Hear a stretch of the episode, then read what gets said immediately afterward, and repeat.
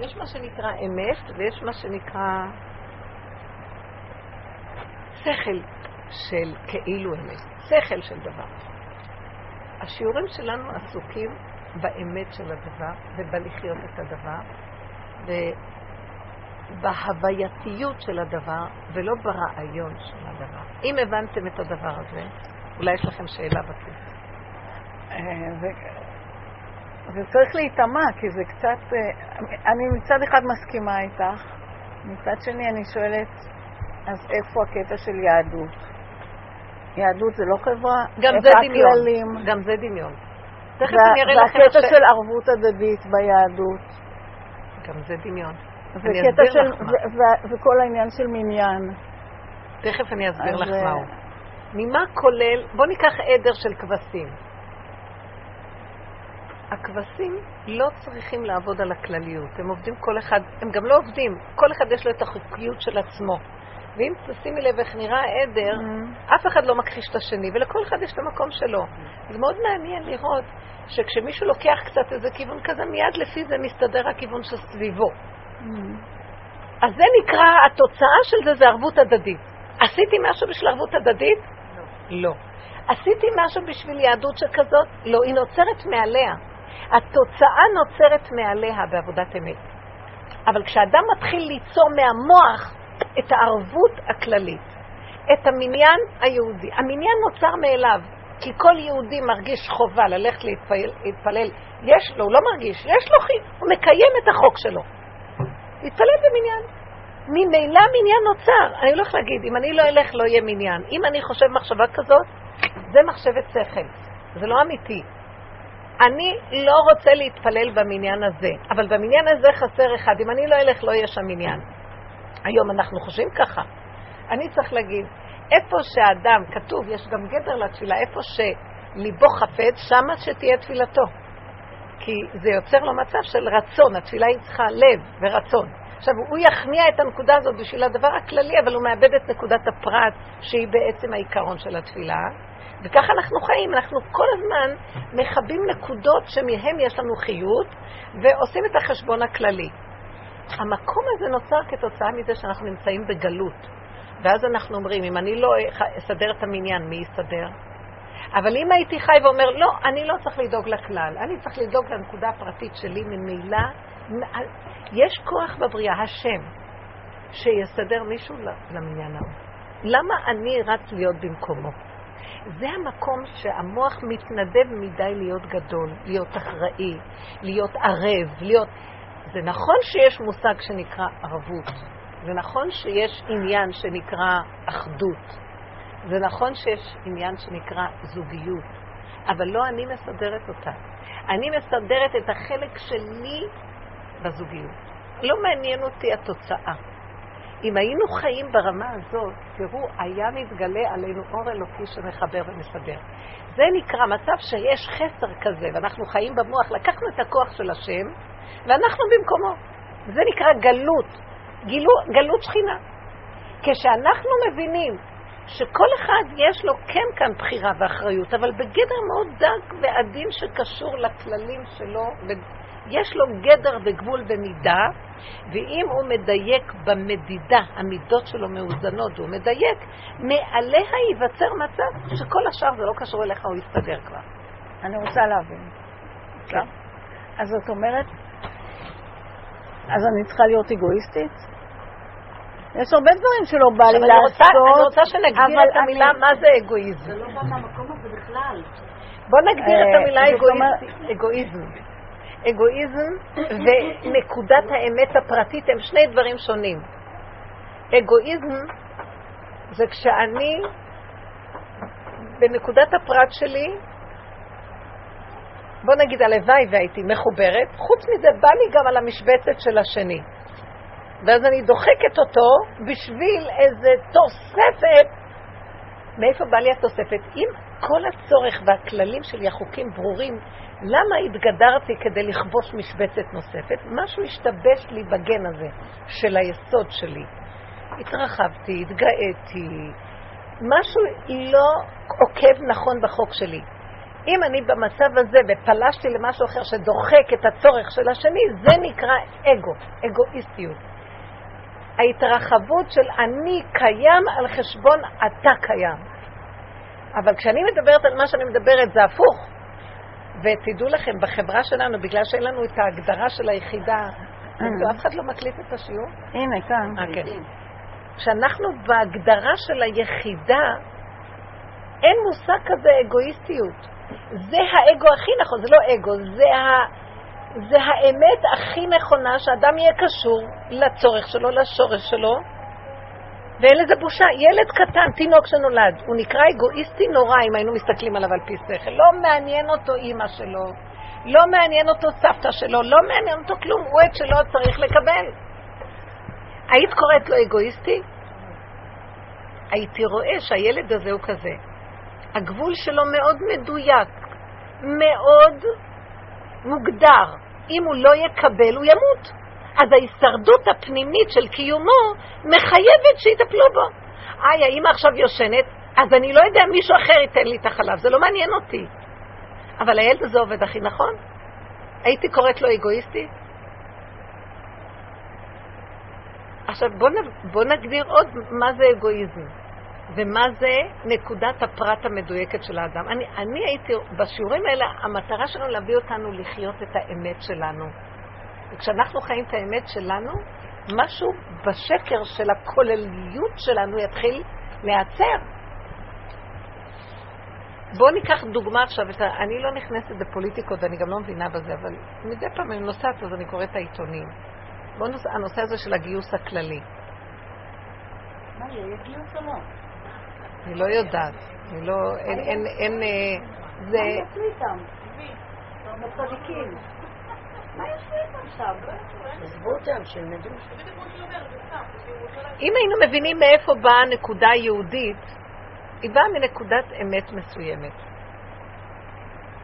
היהודי אומר ככה, יסוד קיומי, לא כל יהודי, אבל היהודי שלומד תורה, יסוד קיומנו בכל הדורות היה התורה. עם ישראל נהיה לעם ישראל בזכות קבלת התורה. קודם כל הוא היה שבטים, והוא היה יחידים וצדיקים בודדים. מקבלת התורה אתם נהייתם לעם.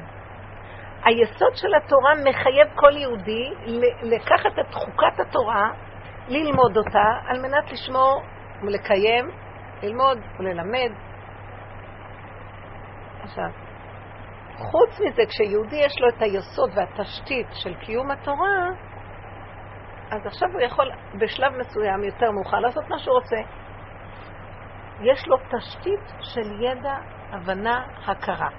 חוץ מזה, בעולם התורה, כאשר אדם יודע כבר את התשתית, יש משהו באור של התורה שמושך להמשיך וללמוד. ועצם הלימוד של התורה זה כאילו מה שאני מדברת עכשיו. זה האזנה של מדרגת יחידת האמת. ומההאזנה הזאת נהיה אחר כך הרבה ישועות בעולם. יש מתיקות, יש ערבות. אם אנחנו ביסוד של האמת של התורה, שזה היחידה, שממנה, בשביל, בשביל מה זה היה מעמד הר סיני, משהו אלוקי שהתגלה? נקודת האמת התגלתה. הנה הכללים שלה איך להגיע לצמצום וריכוז של קיום האמת.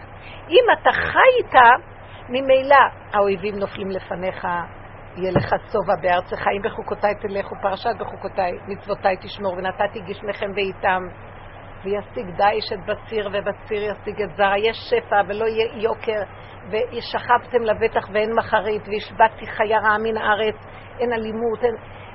כי אתם עסוקים בנקודת אמת. אם האישה הייתה עסוקה ביסוד האמת של עצמה, בגדר הנכון שלה, וכל הזמן חיה אותו בדקות, היא לא צריכה לדאוג שבעלה יאהב אותה או לא יאהב אותה, שתעשה השתדלות שהיא תראה יפה לפניו או לא.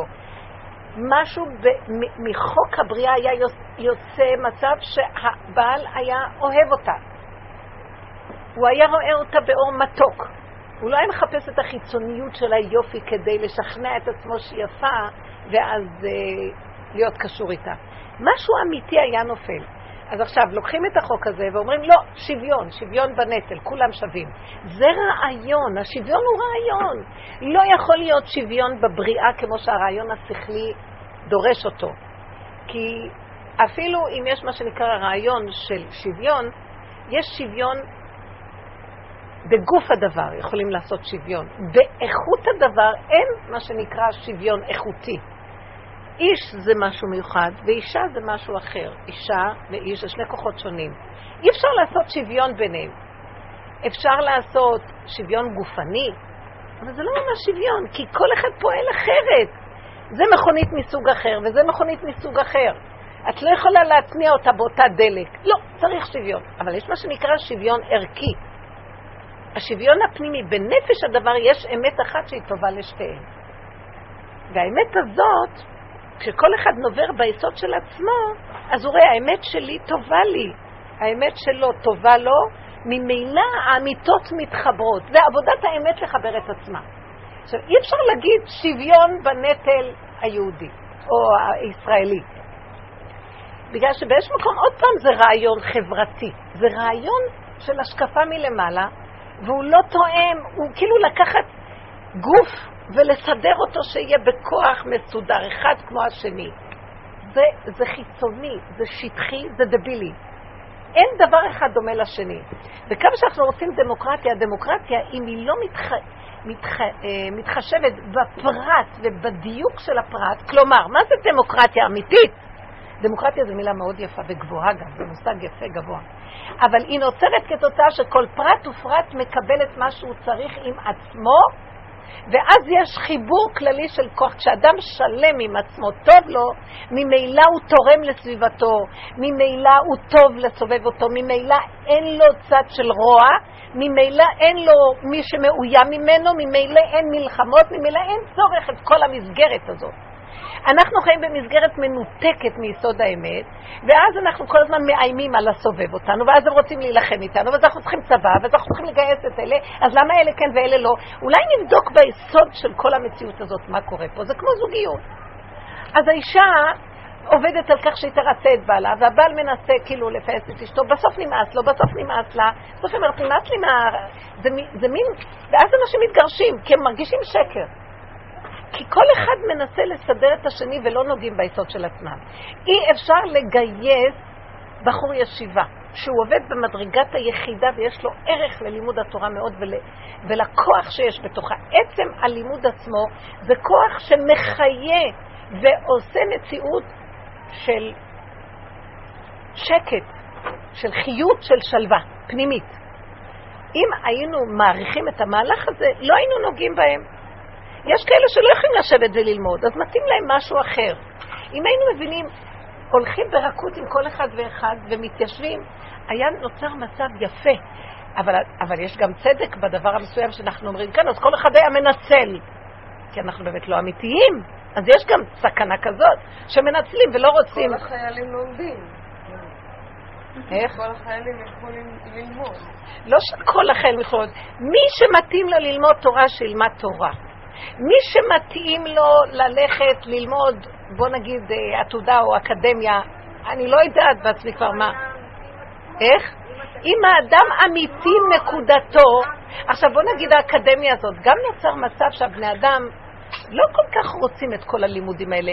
אם ניקח את הלימודים, אנשים מאוד, המערכת הכוללנית כופה את עצמה על הפרט, והפרט מתוסכל, בסוף הוא הורג. נוצר, נוצרים מצבים היום שאנשים בתסכולים כל כך פנימיים, שיש להם אלימות נגד היחידה שלהם כדי לדכא אותה על מנת לעשות את הצורך הכללי, ובסוף היא מתפרצת בצורה נורא מכוערת. אל תחשבו שזה רק אלה שרוצחים. כשבן אדם מפרק את משפחתו מהתסכולים של החיים שלו, אז זה גם כן שבירה. יש כל מיני דרגות של שבירה. כשילד בורח מהמסגרות שלו זה שבירה. כשאישה אומרת, אני לא יכולה לסבול, זה שבירה. למה נוצרות השבירות האלה? הכלל לא יכול לספק לפרט את החיים, לא ברמה הזאת, איך שזה נראה. הכלל שייך לקדוש ברוך הוא. הוא יכול לסדר את הכלל. הפרט שייך לי. אדם יש לו בחירה בפרט, הוא לא יכול לבחור את הכלל. הוא יכול לבחור את נקודת הפרט ולמצות אותה במלואה. כל עבודת האדם בעולמו זה לבוא לעולם וכל הזמן לברר ולבדוק ולנפות מה מדרגתי בעולמי, מה מציאותי בעולמי, לחפש את האמת, לחיות עם מציאותו. עכשיו נגיד, אז מה, אז אני לא אהיה לילדים, אני לא אתחתן. גם את הילדים שלך כבר לא צריך בעולם. מה אתה חושב שכל הריבוי ילדים האלה והמשפחתיות הזאת וכל זה, אם בני אדם היו מתחילים לחיות באיכות הפנימית של עצמם, אל תדאגו, אם היה נולד ילד אחד איכותי ברחוב אחד היה שווה את העולם כולו.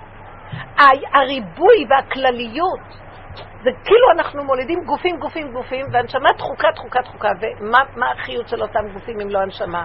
יום אחד מתפרצת, וכמו שכתוב על השמיטות, שלא שמרו שמיטות בזמן שהבית קיים, אז כתוב ככה, ואז הקדוש ברוך הוא יגלה את עם ישראל, ויהיה הארץ שממה, או אז תרצה הארץ את שבתותיה שורשמה. כאילו הארץ עכשיו מפייסת את עצמה על כל השנים שלא נתנו לה. זו מציאות כזאת שהטבע קם ועושה הפוך על הפוך. יש שנה, על פי חוק הטבע הנכון, שהקדוש ברוך הוא יודע אותו, כי הוא ברא את הבריאה, שכמו שיש יום שבת בבריאה, אדם צריך לקחת שנת שבתון לאמורה, יש מה שנקרא שביתה, חוק השבע. אם לא נותנים לאדמה את השנה הזאת של השמיטה, אין לה מאיפה לקחת כוחות להתחדש עוד פעם ולהתחיל להיטיב עוד פעם. כל הכוחות שלה נמצצים ואז היא לא מוציאה תפוקה טובה. זה ברור, הדבר הזה ברור בטבע. אז זה גם ברור במציאות של הנפש שלנו. נמצא בעצם שאם אנחנו מתבוננים איך נראים החיים שלנו, אנחנו כאילו מנותקים ממציאות הפרט ודשים באיזה מוח, ניפחנו את המוח כמו בלון, ספריות על גבי ספרים, רעיונות. התארים האקדמיים היום אפשר אולי למיין שני שליש לפחות מכל מה שמלמדים שם. בשביל מה? כדי הגאווה והגדלות של האקדמיה. זה שקרים. הבני אדם נמקים, המון כסף, המון זמן. לא צריך את כל זה. אנשים מתפרנסים מזה, זאת הסיבה. אבל גם בסוף פרנסות אין מזה, לא, אלה שמלמדים באקדמיה. אה? אני מתכוונת, אקדמיה זה אה, תעשייה. כן. נכון, אז אלה הכלליים ששולטים בכלל, הם מניפולטיביים נכון. לגבי עצמם. הם ואותו דבר הממשלות, כל כך הרבה שרים, למה? לא צריך כל כך הרבה זה למה, מי צריך? אבל כי הם מקבלים מזה, אבל, אבל מסכן הפרט. וזה כל המערכת הזאת מתפספסת בשם איזה מין דמוקרטיה או בשם איזה משהו. וזה השקר הנוראי שקיים במציאות העולמות. אבל אני לא רוצה לדבר רעיונות, כי זה סותר את השירות. אז מה, את מציעה שלא תהיינה מדינות? אני מציעה שהמדינות המדינות יתקיימו, כי יש חוק בבריאה שפרובינציות מתקיימות. זאת אומרת, אם יש כוח הפרט נכון, ממילא יש מה שנקרא כלל נכון. זה יהיה משהו מאוד מעניין. הפרט הזה שעובד נכון, ביסודו, בגנים שלו מתאים לפרט אחר דומה לו, אז יתחילו להיות התקבצויות אמיתיות של מה שדומה לדומה באמת. ולא מפה, שנדמה לי שזה מתאים לי הזיווג הזה, מתחתנים בסוף על הפנים. כי זה לא בא מהמקום הנכון. אתם מבינות? או לומדים איזה מקצוע, כי נדמה לי, כי זה מקצוע שכולם אין, זה מה שנקרא חקיינות, תחרות. ואז הבן אדם, אני כל כך הרבה נשים מכירה שאמרו, סתם למדתי, אני לא אוהבת את מה שאני עושה, אני לא רוצה את זה בכלל. אני רוצה לשאול... איך? הדמיון, חוק הדמיון, החקיינות, התחרות, משפיע ואין אמת. נדמה להם שהם חושבים שהם עושים נכון, זה הכל דמיונות. בדיוק, בדיוק. אם אין תורה, יש אגו. בדיוק.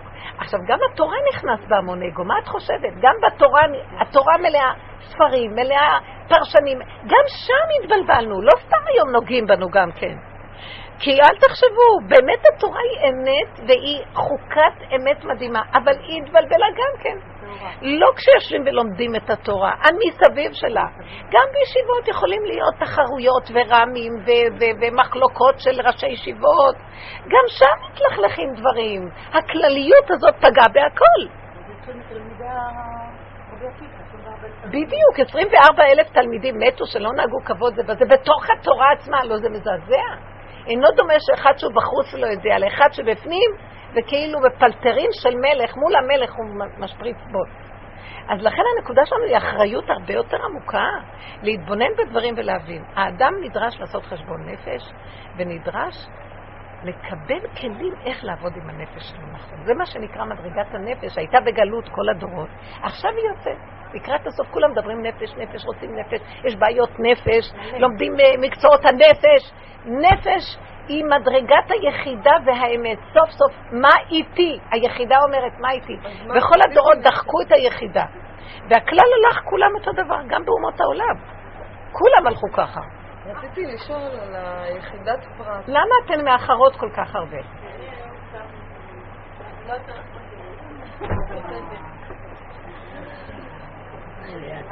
כן, בואו. רציתי לשאול על נקודת פרט. כן. ואנחנו אומרים שהמוח שלנו הוא כזה בנות, רק רגע. בנות. כן. שהוא פצצה מתקתקת, נכון? המוח שלנו הוא פצצה מתקתקת, הוא הולך להתפוצץ, רבותיי. כל המאגר מידע הזה, כל התוכנות. האלה של כל המחשבים האלה, זה הולך להתפוצץ, זה שיגעון. לא, רגע, אבל אני לא יכולה לשאול. רגע, רגע, רגע. כן. תני לי חצי. אז, אז ה- ה- נכון, אני הרי מסוכנת לעצמי, ואת אומרת שאני צריכה להגיע לפרט ולאמת של עצמי. ושם מסתתרת האגואיסטית. למה? אני יודעת למה, המוח שלי מסוכן, נכון? כבר הבנתי. המוח מסוכן, אז אבל אז הפרט... לאן ללכת, כאילו? לאן לא להתפוצץ? לא הבנתי את השאלה, לא שמעתי פה שאלה. פוחדת מעצמה. איך היא שומרת על עצמה? מה זה את פוחדת מעצמך? לא, מה, מה, מה האמת, כאילו? מה נקודת הפרט? כאילו, אני, אה. אני צריכה לאהוב את אדוני במקום את עצמי. מה פתאום, את לא יודעת. בכלל מה הוא, איך תאהבי אותו, זה סתם דמיונות. הקדוש ברוך הוא, זה מילים, לא, אני לא יודעת מה הוא. אני לא יודעת מה הוא. אתם יודעים איזה שקר זה להגיד השם, השם, שמע ישראל. אתם יודעים איך אומרים שמע ישראל? שמע ישראל זה היחידה שלי פה. הנקודה של ישראל זה אני. אין עוד אחד מלבדי בעולם. הקדוש ברוך הוא ברא אדם ראשון אחד בעולם. תהיו נהיה מיליארדים, לא לזה הוא התכוון בכלל. אדם אחד שהוא קשור ביחידתו, בתוך היחידה מגלה מה זה בורא עולם. אתם יודעים מה זה בורא עולם? אין לו גם מילה שנקראת בורא עולם שם. יש לו תחושה של הכרה, של אנרגיה של חיים. אבל אנחנו במוח יצרנו את המציאות. מילה, יש מילים, אין לנו ברירה. אפילו התורה לא יודעת להגדיר לנו מה זה השם. וגם בתורה, אלה שלומדים באמת תורה, הם לא מתעסקים עם השם בכלל. אסור להתעסק עם השם, כי זה יכול להביא ספקולציות ודמיונות. הלוואי אותי עזבו, השם אומר, לעצמי שמרו. אבל יש- אולי, אני אזוז מעצמי רגע. איך? אני אומרת, אולי אני אזוז מעצמי רגע. הפוך על הפוך. אולי תיכנסי לעצמך רגע. אולי... אני, לפי האמת שאני מדברת איתכם, גם מה שסידרנו, רעיונות רוחניים, דתיים, דת זה משהו אחר. המילה דת זה בפירוש פשוט חוק. חוקים. חוקים זה מאוד חשוב. החוקים, הבריאה היא, יש בה חוקים, יש סדרים, יש ויסות, רגולציות. אז חוקים צריכים לדעת. אבל המילה דת זה מלשון חוקים. אבל לקחנו אה, את הדת ועשינו אותה פרומקייט, אדיקות. עשינו ממנה יידישקייט, יהדות. באמת, יש מושג כזה. יש כל כך הרבה יהדות היום, ואתה מחפש איפה יש יהודי אחד שאתה אומר, זה יהודי. אני לא באה חלילה להטיל לעז על אף אחד, אני באה להגיד כולנו מסובבים עם המון רוח והמון סערה של שכל, גשם, איך כתוב, נשיאים ורוח וגשם עין. פאה, איזה רעש. מה האמת הפשוטה? כשאת מתחילה, אל תחפשי השם. חפשי את היסודות שלך, ואז תראי איך את נראית. כשאת רואה, גם את רואה בדרך כלל את עצמך, שימי מבט של אמת על עצמך. בדרך כלל את תראי את השלילה. נכון, נו. אז כשאת לא מפחדת מהשלילה ואת מסתכלת עליה ורואה את המידות שלך ואיך את נראית ואת עוקבת אחר ביקורת פנימית, מאחורי זה מסתתר השם. אם את מודה שאת תקועה, כן. ואת לא אומרת, לא, זה בגלל זה, בגלל זה, בגלל זה, בגלל זה. להאשים הכי קל. לקחת אחריות ולהגיד, נכון, אני תקועה לחלוטין. לא, החברה תקועה. בואו נפסיק לדבר במילים כלליות. אני תקועה.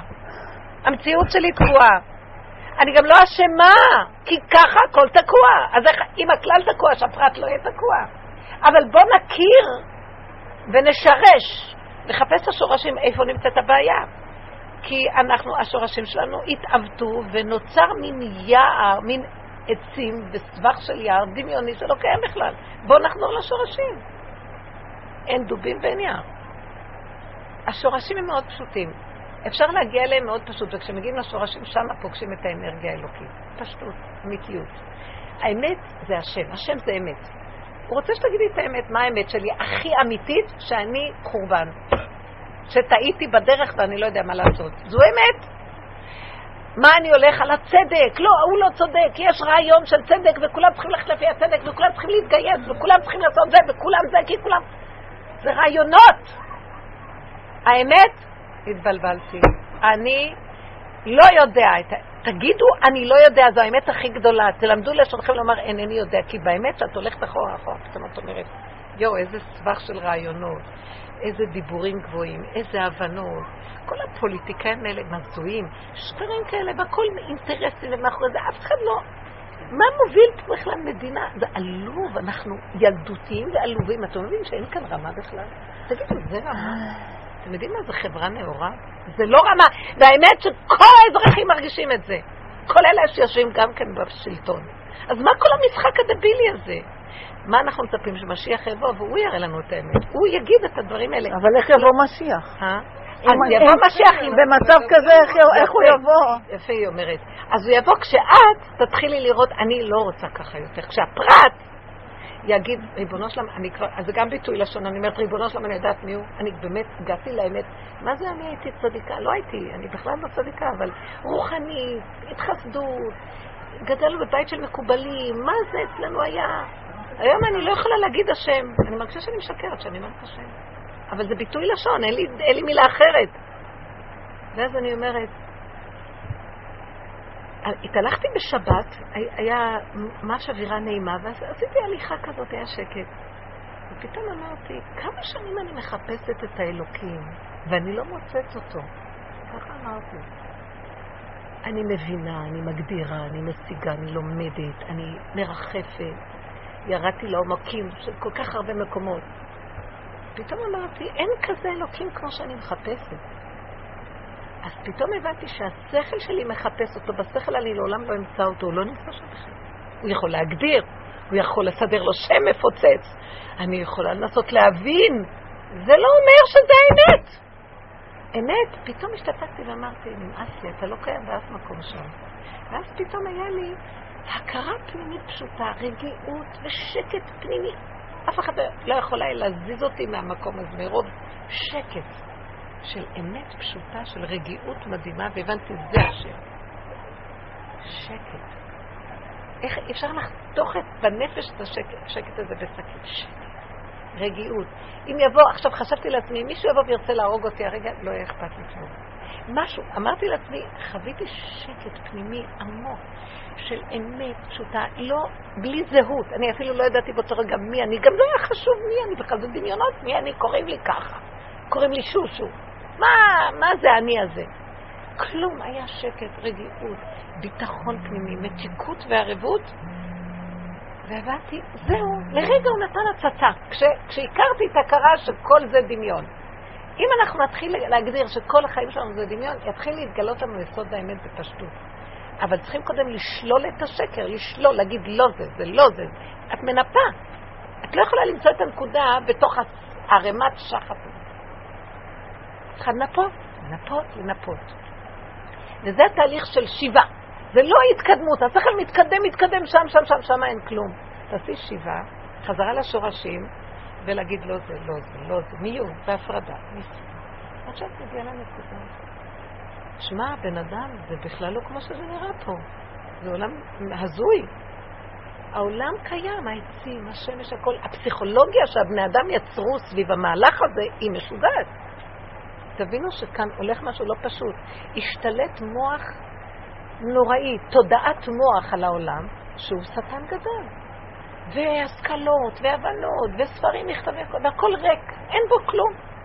אין אמת. אנשים מרגישים את זה, המון אנשים מרגישים ריקנות.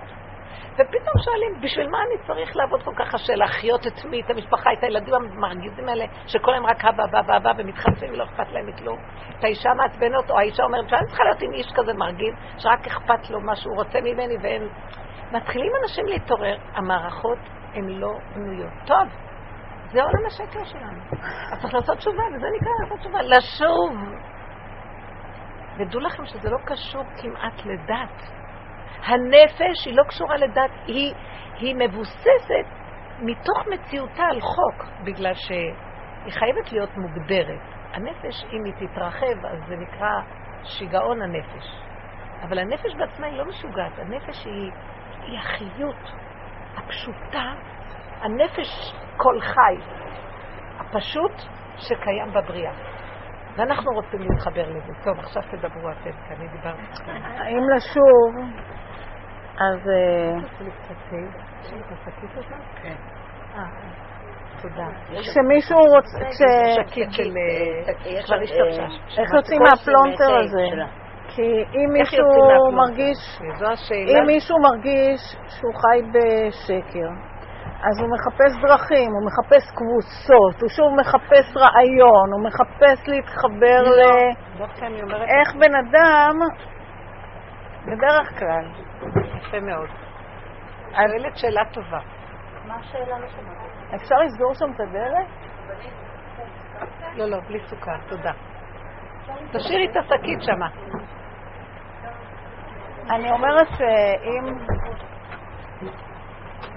אם מישהו אה, מחפש את האמת, נמאס לו, רואה שהכל שקר ומחפש את האמת, אז הוא שוב מחפש, שנייה, אז הוא שוב מחפש קבוצה, מחפש רעיון, אז איך יוצאים מהפלונטר? לא מחפש קבוצה או רעיון, את צודקת. היא אומרת, היא צודקת, היא אומרת דבר אחד. בוא נגיד שהבנו שאנחנו בשקר. היא אומרת דבר מאוד מעניין. עצם זה שהבנת שאת בשקר, פתאום את יושבת. אחותי. אה, לא, תראי, את ראית שאת חיה בשקר, חזרת בתשובה, נכון? את חזרת, רגע, חזרת בתשובה, למה? כי חיפשת איזשהו רעיון ללכת אחריו. אני בכלל חזרתי בתשובה לא. ולצפות ולהבין וככה, בשמיים. שמכם עליי. בסדר, אבל לא, בוא נשמע מה היא אומרת. אבל היא לא עברה תהליך כזה. לא, אבל בתוך תוכי אני תמיד אוהבת אמת. מאוד אוהבת אמת. כל היצורים הנבראים רוצים אמת. אני רואה שכל מי שמחפש אמת, כולל אני. מחפשים חבורה שתעזור להם. מחפשים חבורה, רעיון, הולכים מרעיון לרעיון. רבותיי, צודקת, הנה שיעור. נכון. של אמת. חייבים בהתחלה, אבל המטרה... אנחנו מחפשים הרי, אחרת לא היינו באים לפה, אם אני בטוחה שאני יודעת את כל האמת. אבל אתם יודעים מה קורה פה? אני לא מחפשת שום קבוצה, זה שאת באה לפה עכשיו, זה מראה שאת כן מחפשת קבוצה, כל אחד ואחד מאיתנו. טוב, רגע, רגע. טוב, תראי, אז זה דבר והיפוכו. לא, רגע, זה דבר יסודי. בהתחלה, מאחר ואני מאוד כללית, אני לא יכולה להגיד לך תהיי ביחידה בלי לתת לך מתוך הכלל כלים ליחידה. גם אני עכשיו מדברת לקבוצה וזה כללי. כי אם הייתי עכשיו באמת הייתי שותקת ולא אומרת מילה, נכון. כי אני, באמת אין דיבור, אין עומר ואין דברים, בלי נשמע קולם. אבל עכשיו אני יוצאת מגדר האמת כדי להביא לכם דיבורים של אמת. דיבורים של אמת. באותו רגע אני לא באמת, אני בדיבורים של אמת. אתם יכולות לטעות, אתם יכולים לחשוב, וואי, זאתי אמיתית, ואתם לא יודעים בכלל מי אני, אולי אני לא חיה את מה שאני מדברת. אבל רק האמת, שאם זה נשמע ומתקבל בתוך הלב שלכם, אז זה, זה אחד הסימנים שבאמת יש כאן איזו נקודה שהיא באה משורש של אמת. והיא עושה לכם השפעה. היא משפיעה בשורשים, זה לא רק פה. אז עכשיו, בהתחלה חייבים לבוא לשמוע את זה, אבל החוכמה היא להחזיק בזה, כי, זה, כי המוח לא, כל פעם הוא מנדף אותנו באוויר. המון בנות באות לשיעורים. הן יודעות את יסוד האמת, צריכים לקחת את זה ולעבוד עם זה. להתעקש עם זה, לחזור למדרגת היחידה. כשמתחילים לשמוע את השיעורים, מתחיל להיות דבר מאוד מעניין. אם מבינים אותם נכון, אז זה הופך להיות ככה. את חיה עם בעל, אין לך עסק עם הבעל, יש לך עסק עם עצמך. את חיה עם הילדים, אין לך עסק עם הילדים. זה הכי קשה לבן אדם, כי זה רעיון מאוד יפה, אבל כשזה מגיע למציאות והבעל מרגיז אותך, את רוצה לענות לו? את עוצרת ואת אומרת לא. אם את מתרגזת, אז משהו אצלך רוצה לפרוץ מהגדר שלך לגדר שלו, לדחוק אותו ולהשתלט. כדי לבטא את מציאותך. תשתקי, את מוכנה? תחפשי את עצמך לא אותו. תראי איפה הנקודה שלך בתוך כל זה. תראו, בני אדם בדרך כלל זה רעיון יפה בזמן שיעור. כשמישהו מרגיז אותך זה מושפרט כל כך מהר החוצה שאת לא יכולה בכלל לעצור. אז בוא נגיד, אחרי שנפל, תעשי את זה. אבל תצמידי בנקודה של לחפש את עצמך ולא את השני. יודעת הרבנית, אני חייבת לספר משהו אישי. כן. הגענו מאירוע והייתי מלכה שם. הגעתי הביתה וחטפתי... ביזיון. מה זה חטפתי? אז הייתי בשוק, הייתי בהלם. והסתכלתי ככה, ולא עניתי ולא הגעתי ולא שום דבר. השם ריחם תגידי. והרגשתי כל כך טוב אחרי זה, אמרתי, יואו, איזה יופי זה. וזה הרבה בזכות השיעור. כן, אתם יודעים, זה להיות בן חורין אם, אתה לא, אם יש לך שליטה לא לענות. כשבן אדם יגיד לך משהו ואתה לא תשתגע בפנים ממנו ותשפריץ החוצה, בוא נגיד, אפילו כשאתה לא משפריץ, אפילו כשאתה עוד בפנים כאוב, זה כבר בן חורין. כשאתה בכלל נכנס פנימה ואומר שיגיד, זה לא נוגע לי, אני אפילו באיזשהו מקום, אפילו זה, אני עוד כאילו בנקמנות מסוימת אומרת, זה לא נוגע לי, מה אכפת לי?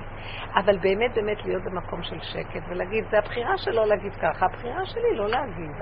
מה זה קשור אליי? אני מתחים את עצמי, יכול להיות שיש משהו לקחת מדבריו, כי אני יכולה ללמוד מזה. אז אני יכולה ללמוד שמה שהוא אומר זה השם אמר לו להגיד לי כדי שאני אראה, מה זה כשאני אומרת השם? התודעה, האינטליגנציה היותר גבוהה בעולם, שנותנת לי את היכולת להת, להתקדם נכון, להיבנות נכון. יש אינטליגנציה mm. בעולם, שהאינטליגנציות הגבוהות, התודעות הגבוהות יורדות היום לעולם כדי לתת לנו אה, אפשרות להתקדם לכיוון חדש. אנחנו דפוקים בכדור הארץ, אתם לא מבינים שאנחנו מאוד ילדותיים? מאוד ילדותיים. יש לי איזה מישהי שבא לשיעור, אז כשהיא באה לשיעור, היא אומרת לי, אבל את יודעת מה, אני גם שמעתי שיעור כזה, אז גם זה אומר ככה, אז מה אני אעשה עכשיו? אז את יודעת מה, זה נראה ככה, אז כל פעם היא אומרת לי זה, וההוא, וכאן, ושם, היא אומרת לי, יש כל כך הרבה, אז אני מתבלבלת, אז אני לא יודעת. אז אמרתי לה, את רואה, זה השכל שלך. אני מציעה לך לא להתבלבל. את הולכת, קחי מכל מקום שאת הולכת, מה הכי נוגע לך בנקודה שלך? קחי איזה מתמודד. ותעזבי אותם. מה את אומרת, אה, זה יותר נכון השיעור הזה מהשיעור הזה, אבל זה יותר נכון מזה. אמרתי לה, ילדותית, את יודעת? את כל הזמן רוצה לראות מי בעצם מביניהם הכי צודק. מה אכפת לך מי צודק פה? יש נקודה פה ויש נקודה פה. שחררי את הדמות. תוכו אכל קליפתו זרק. היא רוצה את כל הדמות. לא, זה הרב הזה והזה. אבל היא כל הזמן חוזרת מאוכזבת. אמרתי לה, את לא מבינה שאנחנו מעורבבים? יש נקודה אחת טובה מפה, יש נקודה. תעשי את הנקודות ותגידי מה זה קשור אליי ומה אני יכולה להיבנות מזה. תהיי כמו מרגל בעולם, סוכן מרובע משולש כפול, שלוקח מכל מה שהוא יכול כדי לבנות איזה נקודה. אז העולם ילדותי, כשאני אומרת ילדותי ולא מפותח, זה אנחנו רוצים דמות אחת, ראש ממשלה. אין כזה דבר בכלל. זה דמיונות. כי הראש ממשלה הזה, ברגע אחד אומר איזה דבר טוב, רגע אחד עושה שטויות. איך אני יכולה להמליך אותו עליי? בואו ניקח צדיקים. רב אושר היה אומר, רגע אחד, אי אפשר לקרוא לאדם צדיק צדיק. יש מה שנקרא בשכל הכללי, שאומרים שזה צדיק מפורסם, כי הרבה שנים רואים שהוא אדם טוב. אבל אם היינו מסתכלים בזכוכית מגדלת, הוא יכול להיות צדיק רגע אחד. רגע אחד אני לא יודעת מה נעשה איתו. באותו רגע שאני ראיתי כך וכך, או שסיפרו עליו כך וכך, אני לא יכולה לדעת שיש לו הרבה רגעים אחרים של אדם, רק השם יודע באמת. נמצא שזה לא ברור, בטוח, שאפשר כל הזמן לקרוא לבן אדם דבר אחד. אז למה אני אלך אחרי הכלל הזה? זה השקר. נמצא שלקראת הסוף נעזוב את הדמויות, נעזוב את המושגים, נעזוב את, הד... את כל המהלך הזה, וכל אחד יתרכז בעצמו. אני מאבדת אמונה במושגים. יש מושגים, אבל הם לא יכולים להתקיים באמת בתדירות. יש מושג לרגע אחד. יש צדיק לרגע אחד. ודיבור יפה רבו אושר פעם אמר, שלמה מוישה רבנו נהיה מוישה רבנו, ובלעם הרשע נשאר בלעם הרשע. כי מוישה רבנו כל רגע פחד שהוא יהיה בלעם הרשע, ובלעם הרשע חשב שהוא כבר מוישה רבנו כל הזמן. אז הנה. אז המקום הזה שבן אדם, אשרי אדם מפחד תמיד, וחי את הנקודה של אין, מוש, אין מוחלטות פה, זה עולם מאוד יחסי, וכל רגע היחס משתנה. ואנחנו במוח רוצים קביעות. זה ילדותיות. המוח הזה של עץ הדת הוא ילדותי, הוא טיפשי. החברה כאן ילדותית, רבותיי, חברה ילדותית. יש לו כסף, יש לו מעמד, הוא בטופ. מי הוא בכלל? אם נסתכל עליו כאדם, שקרן, רמה, יש לו כל כך הרבה שטויות, איך אפשר להמליך אותו? לא בדיוק. אז איך אפשר שאני אמליך אותו עליי, שיחליט לי מה אני אעשה? איזה, איזה טיפשות לתת לו את יחידת, המדרגת היחידה שלי זה החיות המיוחדת שהיא צלם האלוקים שבי, mm-hmm. למישהו אחר שישלוט עליה. אין פשע יותר גדול מזה. זה פשע האנושות, שאנחנו שולטים מניפולטיביים על השני, ושהטיפש הזה נותן שישלטו עליו. כי אנחנו עצלנים ולא מחפשים את הנקודה שלנו, ולא רוצים להשקיע. עכשיו, השיעורים האלה זה כדי לבוא לשמוע מה עושים. והכלל הראשוני בכל העבודה הזאת זה כל הזמן לחפש את עצמנו. תתחילו להפריד את עצמכם מהעולם ברעיון, לא בגוף הדבר. יש לך בית, נכנסת, מתפקדת, עושה. המוח הזה טוחן כל הזמן, והוא עושה לך את הבלגן. אם לו יצויר שהיו לוקחים את המוח, מה, היית נחמד. נכנסת, דבר. יש לי פעמים שאני מרגישה שלקחו ממני, זה כיף, שקט לי. אין לי הפרעה, אין לי מחשבות, אין לי כלום, ואז אני מתפקדת. והתפקודים קלים, והם כל כך יפים, איזה יד מעלמה מדייקת בצורה מדהימה, שלא ילך שום דבר לאיבוד. בדיוק איך שגמרתי להכין משהו, אז בדיוק בא מישהו, ובדיוק היה צריך את זה, ובדיוק נתתי לו, בדיוק הוא כל כך סבבה, בדיוק הכל היה בדיוק. אין בזבוזים באמת. פתאום מישהו בא אלייך, או בקשה, או לא יודעת, משהו שהוא כאילו קצת גדול עלייך. לא.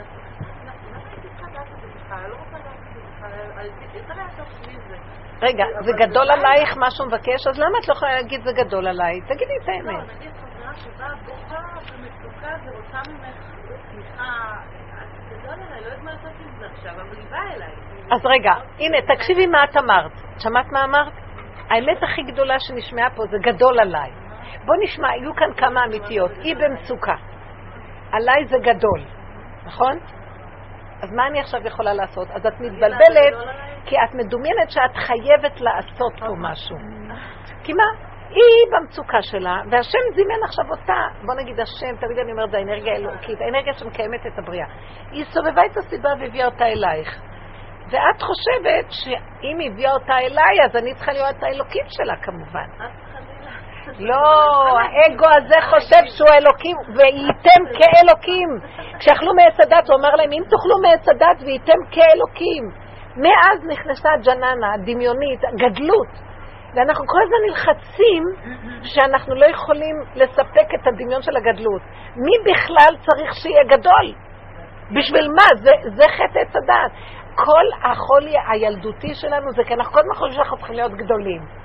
אני לא חייבת כלום, אני חייבת את נקודת האמת שלי. עכשיו, נקודת האמת שלי, אני אומרת, זה גדול עליי, אבל יש דבר אחר שאת כן יכולה לעשות. באותו רגע שהיא מדברת, תקשיבי. עכשיו, גם אפילו אל תקשיבי פנימה. ואם כי היא את יכולה שואלת, להתבלבל. אז תשאירי אותה לדבר, והיא חושבת שאת מקשיבה, זה גם טוב. כי את צריכה גם לדאוג באמת לעצמך, שלא תתבלבלי ממנה. למה את צריכה לתת את כל הנפש לך לשני, שני מתרוקן ואת נשארת עם העומס? אין כאן צדק. לפי מה שאת אומרת, אבל אם זה גדול עליי, ואני חושבת על עצמי ועל האמת שלי, אני צריכה להגיד לה, תשמעי, לא מתאים לי. אז אני, אני, יכול להיות, אני הייתי אומרת משהו אחר. ולהשאיר בן אדם ככה כשהוא זועק לעזרה. לא, אז לא, כן, לא, לא, אז לכן זה לא, זה לא בדיוק המקום הנכון. הייתי אומרת, בואי תהיי עם האמת שלך עם עצמך. אל תגידי אותה לשני שהוא לא באמת. כי אם היא הייתה עם האמת שלה, היא לא הייתה במצוקה. אם כל אחד היה נשאב לאמת שלו, לא הייתה שום מצוקה. כי יש גדר, גבול, מידה, פשטות, הכנעה, ככה זה, וזהו. היא פשוט גלשה מהגבול שלה, וזה בלבל אותה, וזו הסערה. הסערה זה שגולשים מהנתיב. אז עכשיו, היא במצב הזה, אני לא יכולה להתנכר. יש בזה אכזריות. אני יכולה לעשות דבר אחר. לעשות כאילו. היא הלא במילא בכאילו. היא הלא במילא בשקר כרגע. באמת היא לא במצוקה. היא במצוקה כי היא חושבת שהיא במצוקה. אבל באמת, המצוקה לא אמיתית.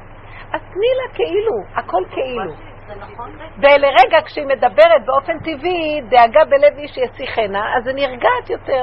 אז טוב, תני לה, תאפשרי לה לשפוך. זה נכון להגיד אה, בסוף, כשמישהי שופכת, זה נכון להגיד, את רוצה עצה או לראות שהיא... לא, לא, לא צריך לתת שום בסדר, עצות. הרבה פעמים, אלא אם כן היא תגיד מה את אומרת, מה את אומרת, מה את אומרת. ואז את גם יכולה להיות נבונה מאוד במה שאת אומרת. את יכולה להגיד לה, אני יודעת, את צודקת. לפעמים בן אדם בשיא הכאבים שלו, תגידו לו, אתה צודק, הוא נרגע. אחר כך כשהוא נרגע, הוא שותה משהו, אוכל משהו, את תפרגני לה. אחר כך את יכולה למיין איתה את המצב ולהגיד, את יודעת מה, למה את כל כך מתבלבלת מזה? מה זה כבר? מה? תעזבי. אפשר ל- ל- להקטין הרבה דברים. אני מגיעה לפעמים סתם, אני לפעמים אומרת, לא.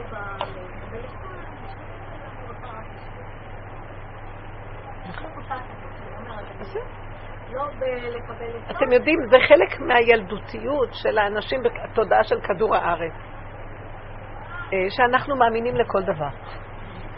היא באה לקבל ממני משהו. יאללה, היא באה לשפוך עכשיו, יש לה כאבים. השם סובב אותה, אז למה היא באה אליי? השם סובב אותה לידך. מה האנרגיה שלך טובה לה עכשיו הרגיעות? זה שיש לידה עוד איזה בן אדם, אל תסתרי אותה, אל תתני לה עצות, אל תגידי לה מה לעשות, שקט עכשיו, תני לה לשחרר. איך? אל ת... את מפילה את זה עלייך, לא היא.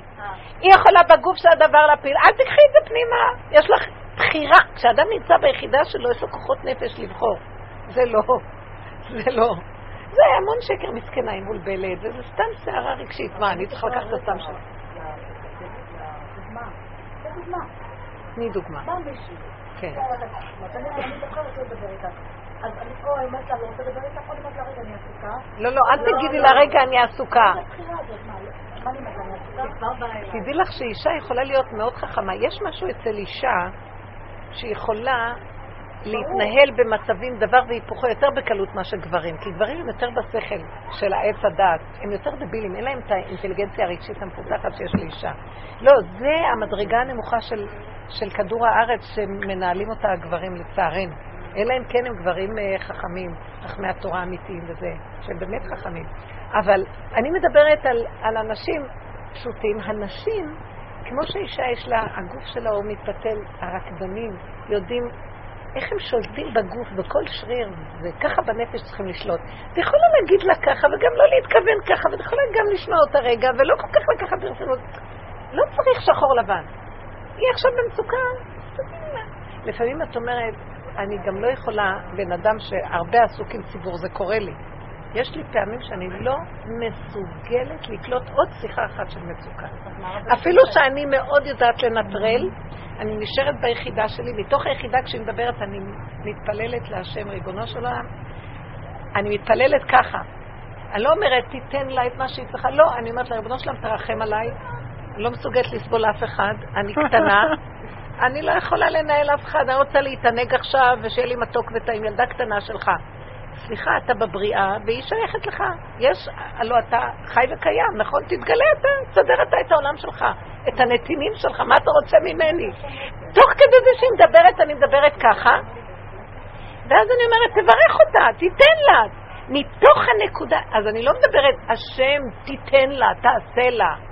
אני מדברת על, על מציאותי. למה אני עושה את זה? כי אז אני אחר כך גומרת את זה, אני, אני הצדיקה שמתפללת עליה והיא צריכה, לא רוצה את זה. אני קטנה, לא יכולה, אני נשארת, כל הזמן נשארת, מדרגת היחידה זה קטנות. מהקטנות הזאת תהיה לה ישועות. מהקטן יש ישועות, לא מהגדול, תשכחו מזה. כל היסוד של הקטן מניב הרבה יותר מהגדול. מדרגת הננו, שם יש ישויות יותר גדולות מאשר מכל הגדלות הזאת. תדעו לכם, היינו חכמים ונבונים, המושג של כל היהדות זה לכי מעטי את עצמך. השם אמר לה ללבנה, ועם ישראל, שהוא הקטן באומות, ארץ ישראל הקטנה בארצות, הקדוש ברוך הוא מונה ללבנה, אנחנו מונים ללבנה, עם ישראל. אנחנו בפסיכולוגיה של הקטנות. אם היינו מבינים איזה ישועות יצאו מהקטנות הזאת, אם היינו מבינים ממדרגת הנפש והיחידה איזה ישועות יצאו, היינו עוזבים את השכל, עוזבים את הבלבולים הרגשיים, את כל התופעות שיש לנו והולכים רק בעבודה קטנה. איך נכון. אמר לה האיש הזה, אלישע, אמר לה שונמית, מילא לה. הוא מילא לה שמן, היה לה כלי אחד, מילא שמן, אמר לה תביא עוד כלים מהשכנים. מילא שמן, ולא הפסיק השמן, כת קטן, הוא ממשיך לתת. והוא אומר לה, ותמכרי ויהיה לך כסף, אבל את לא צריכה את כל הכסף הזה. אומר לה, את ובנך תחי מן הנותר, תישארי בשיעריים, תאכלו מהשיעריים, זה מספיק, אתם לא צריכים את כל זה, אבל שיהיה לך ברכה. כאילו, הוא אמר לה, את ובנך תחי מן הנותר. את לא צריכה כל כך הרבה. השייריים, לכן יש מה שנקרא בתורה, בל תשחית, לא לזרוק, כי יש דווקא בשייריים האלה זה הברכה של הכל. ממנו נהיה אחר כך ברכה לכל השאר. כל העבודה של הפסיכולוגיה של כדור הארץ היא דמיונית, היא גדלות, מי שגדול, מי שיש לו מיליון, מי שיש לו הרבה, מי שחשוב, מי שמפורסם, בדיוק הפוך. מי שקטן ולא מכירים אותו, מי שמור... אנחנו צריכים להבין, אם נסכים לפסיכולוגיה הזאת ונעבוד עליה ונתנטרל מהשקרים הדמיונים של הגדלות והרצון להיות מוכר וחשוב, איזה ברכה תשפע עלינו. דבר הסמוי מן העין יש לו ברכה. הסתרה. ושם מגלים את האלוקות, כי האלוקות מוסתרת מאוד. הוא נקרא תמיר ונעלם. מישהו ראה את השם. תראו, הוא בורא הכל, עושה הכל, כל רגע בחיים הכל, ואף אחד לא רואה איפה הוא. אז תעשי גם כמוהו. תתני ותעשי הכל ותגידי, אני, אני, אני, אני, אני, אני. עושים ותשתקי. רואים את זה יפה שחסר לך, לפעמים יש מישהו שחושב שחסר לה עשרת אלפים שקל, לפעמים חסר לך חמישים אגורות. שיש לך חמישים אגורות חסרות, ופתאום את מוצאת אותם, ומישהו נותן לך אותם, איזה גלה גדול. איזה אלוקות זה... באמת, באמת. האלה. הקטן הזה שפתאום. ההשלמה של איזה נקודה. לא. תדעו לכם ששם זה גילוי האלוקות באמת. כל השאר זה דמיון אלוקי, גדלות. גם זה שאנחנו אומרים, גדול השם וכל הדברים האלה, זה הדמיון של הגדלות, מצייר את השם איך שהוא מדמיין, ככה הוא מצייר אותו. אפשר להגיד על השם גדול? סליחה, זה כפירה. את לא יכולה לדעת מה זה השם. גדול או קטן. מי אמר שקטן זה קטן אצלו וגדול זה גדול? כי עכשיו זה משהו אחר, את מבינה? המוח של הבן אדם מגביל אותו, הוא גדול. הוא קטן. הוא לא קטן, הוא לא גדול, זה לא מילים בשבילו בכלל, אבל אנחנו מסדרים אותו לפי המוח שלנו. וככה נראה לנו שזהו. ופתאום הוא יבוא ויגיד, אני לא זה ולא זה ולא זה ולא זה ולא מה שאתם חושבים. בכלל, הפסוק בנביא אומר, קרב יום אשר הוא לא יום ולא לילה. את יכולה להבין איזה יום זה? אה, כתוב, לא יהיה לך השמש לאור יומם ולא הירח לנוגה לילה.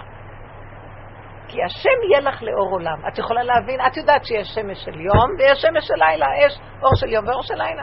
יכולה להבין מה שיש אור, משהו אחר שזה לא זה. אז השם הוא לא מה שאנחנו נדמה לנו.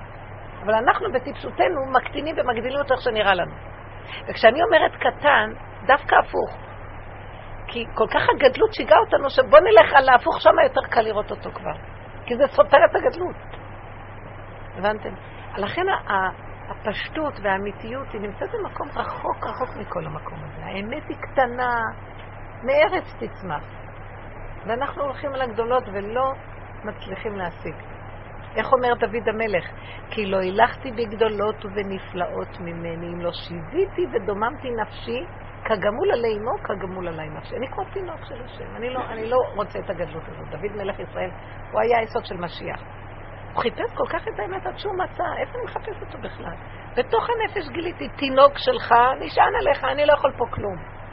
אתה, אתה כל כך, הוא גילה שהכל כל כך דמיון, הגדלות הזאת, והאדם הזה, והמלחמות שלו, וה, והכאבים שלו, והצרות שלו, והבלבולים שלו. אנחנו מדומיינים עד מוות. ואנחנו הורגים את החיים שלנו במו ידינו. מה חסר לנו? נושמים ואוכלים? מה יש יותר מזה לעשות? מה האדם נדרש לעשות בעולמו? אדם לא נדרש כלום, ותראו מהגדלות שלו מה שנהיה. אם השם ירצה, השם יתגלה דרכו ויפעיל אותו. אבל מה האדם ב- ב- ביוזמה שלו עושה? בנינו עולם כביכול יוזמתי, שהיום אנחנו אומרים, תופסים את הידיים ולא יודעים איך לסדר אותו. בנינו לעצמנו בועה שאנחנו לא יודעים איך לצאת ממנה. תדעו לכם, המוח האנושי הביא את עצמו למצב שהוא לא יודע איך לצאת מההמצאות שלו. איך הוא לא יודע איך לצאת מה, מהרעיון של פצצת אטום ושל המלחמות וכל הכלי משחית. בואו ניקח את, ה, את האינטרנט וכל השיטה הזאת, וגם כן תופסים את הראש ומשתגעים היום. לא יודעים איך לצאת מזה, הילדים הלכו לאיבוד. הם לא יודעים לעשות כלום רק ככה. אתם לא יודעים, העולם השתגע. ואנשים אומרים, מה עשינו? זה מוביל אותנו למקום הזה. כבר לא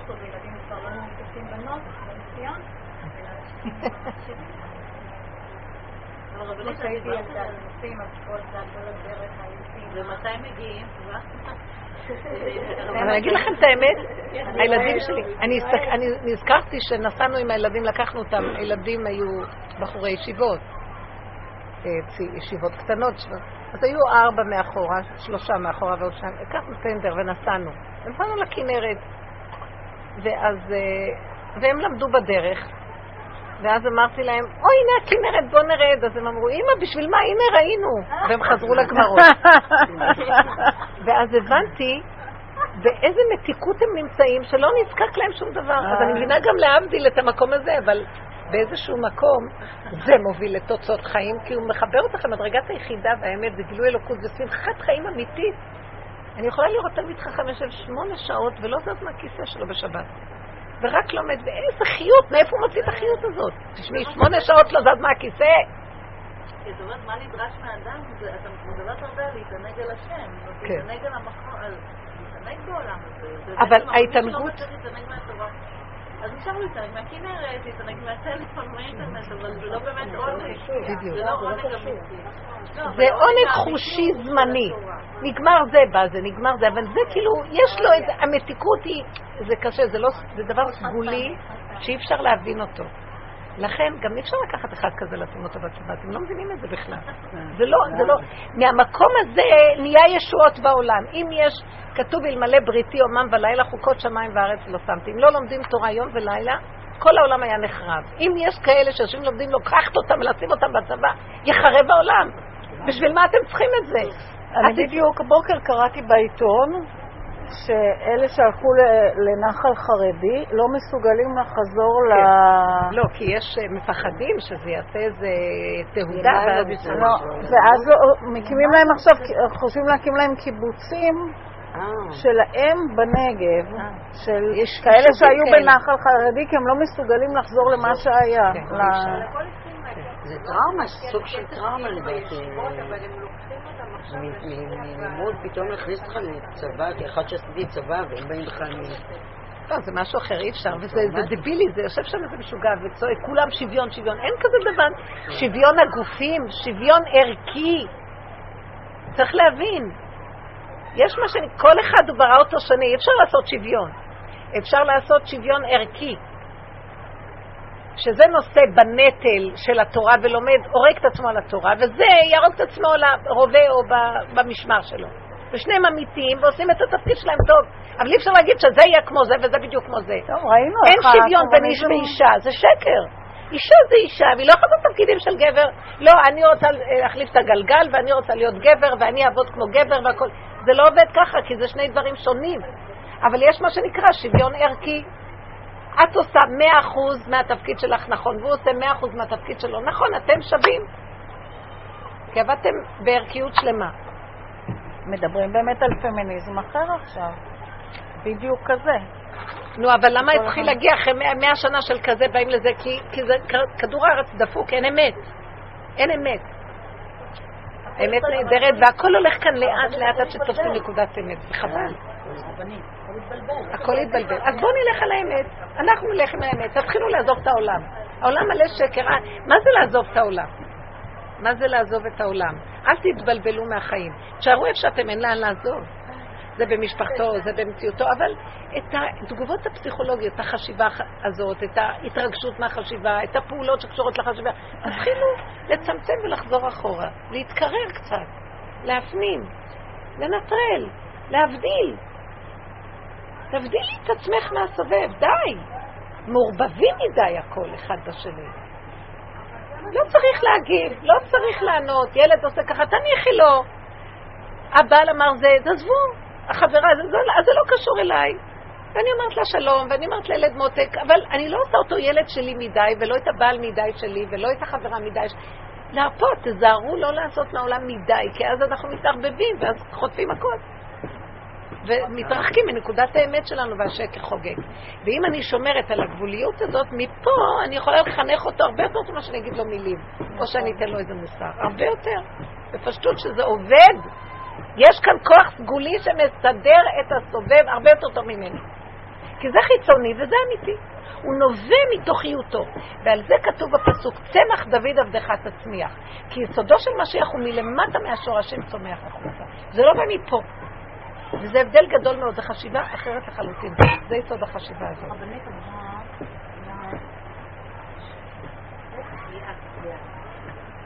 שאם פנתה אליה מישהי וזה גדול עליה, אז לנטרל. כל אחד ת- תבין ב... בנפש, תלמדו להבדיל בין גוף לנפש, אל תחפפי אותה החוצה, זה לא יפה. אבל בנפש, כאילו, תעשי ככה, בן אדם שכל הזמן עובד עם לא להתערבב, לא, אז יהיה לו יותר קל איך להסתדר עם זה. תני לפנים, תאירי לפנים, צחקי אותה קצת, אי אפשר. אי אפשר, העולם של שקר, את לא יכולה להגיד לו את האמת, זה לא יפה גם. את במקום אחר, היא במקום אחר. אז תני לה תמיכה, היא מסכנה עכשיו, אבל לא עם כל הלב, לא עם כל הנפש, עם כל המיץ, לא. ואם יש מקרה, אותו מקרה, אבל שלא פנו אלייך, שאת יודעת על המקרה הזה, יודעת שאם לא תעזרי, עכשיו, אז יהיה להם הרבה יותר טוב. אז אני יכולה להגיד, אני אשאיר את זה להשם, הקדוש ברוך הוא ידאג להם הכל השם. אבל מה זה המתן בסתר, וכל הדברים האלה שאנחנו נותנים לאנשים, בלי שהם ידעו, בלי שהם יבקשו, ומבקשים בלי שאנחנו... אה, המצוקה שלהם לתת להם לבקש. צריך לפעול, כי הקדוש ברוך אמר לנו לפעול. כן. אבל אל תפעלו מפה, תפעלו מפה. לפעמים כשאת, כשאת נמצאת פה, אז את יודעת את הגבול הנכון. את לא רצה עשר קילומטרים לעשות. ויש לך שני שקלים, זה גם נותן. הכל גבולי, יפה, קטן. תלמדו שהקטנות זה ברכה. אז זה דווקא כן לפעול מפה, כי אם אני אפעל מפה, כן, נכון. אז נכון? זה בהתחלה, צודקת. אני, זה תודעה. ודאי שאני מדברת עכשיו שאני לא פועלת מהגולם. לאט לאט אחר כך הגולם יפעל לבד, אבל בהתחלה את מכניסה את השינוי בדעת. כן, צודקת. היא אומרת דבר נכון. אפשר לבוא לזה מתוך שמנטרלים את המוח, אבל המוח לאט לאט מתחיל לקבל כוח.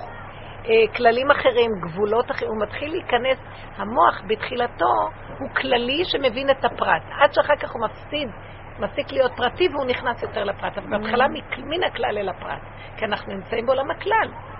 מן הכלל אל הפרט, אבל באמת בסוף המטרה להישאר בפרט, והפרט הוא גילוי השכינה. הפרט הוא אחר כך הכלל גם, כי זה, זה קשור אחד עם השני, אבל הוא כלל אמיתי. הוא לא הכלל כמו שהיום הלכנו לאיבוד. כמה צריך לשמור על עצמך במקום הזה?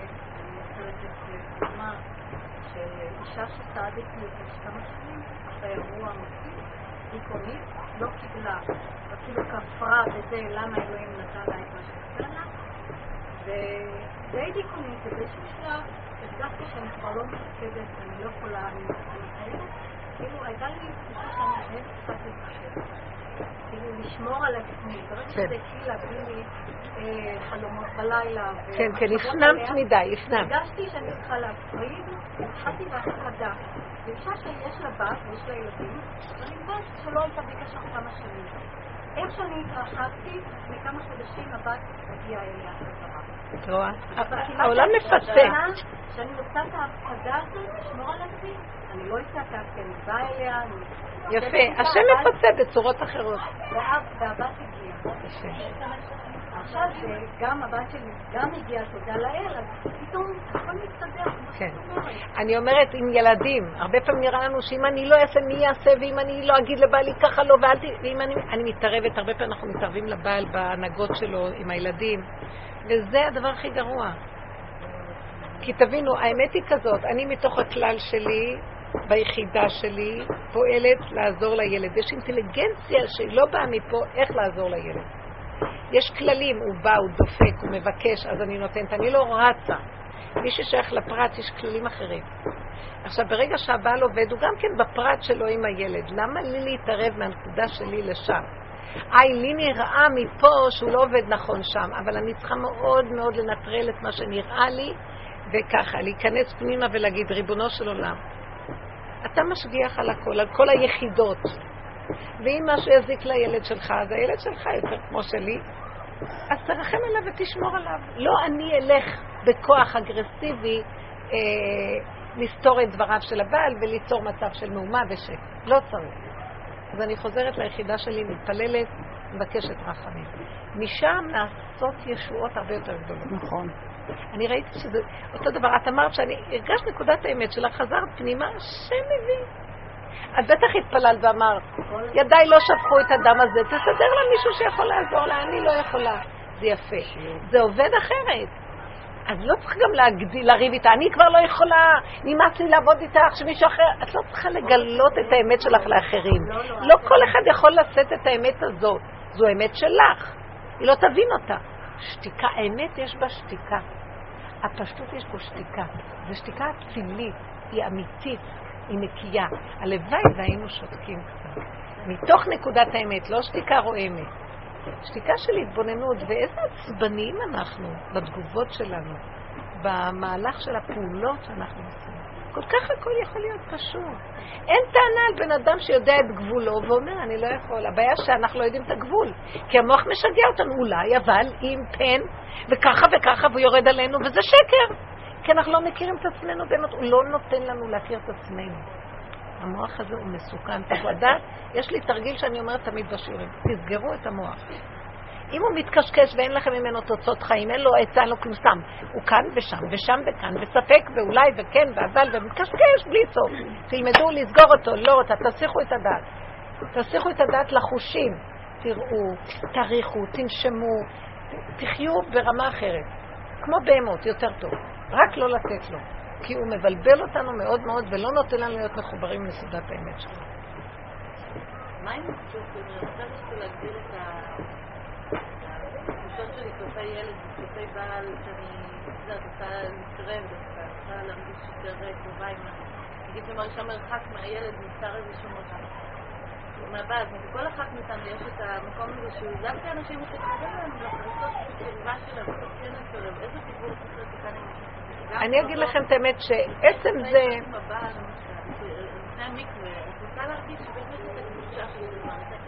איך, איך, איזה דיבור הוא להיות שם עם השם? אני אגיד לכם את האמת שאת לא עובדת נכון עכשיו. איך שאמרת, אני רוצה להרגיש את הקדושה של הדבר הזה, זה כבר הצפית מה... ברגע שאת רוצה, את רצה מנקודת האמת. רוצה ורץ, את לא חווה את הקדושה של הדבר. הקדושה של הדבר נמצאת בעצם הדבר עצמו. עצם המקווה תחווי. עצם זה שאת הולכת אחרי זה תחווי. אל תלכי במוח, קדושה. פתאום נהיה במושג קדושה. עכשיו התבלבלת לחלוטין, המושג הזה מבלבל. את רוצה להשיג קדושה, את רוצה קדושה, קדושה, קדושה, קדושה. בדיוק זה, שם יש יצרה הכי גדול.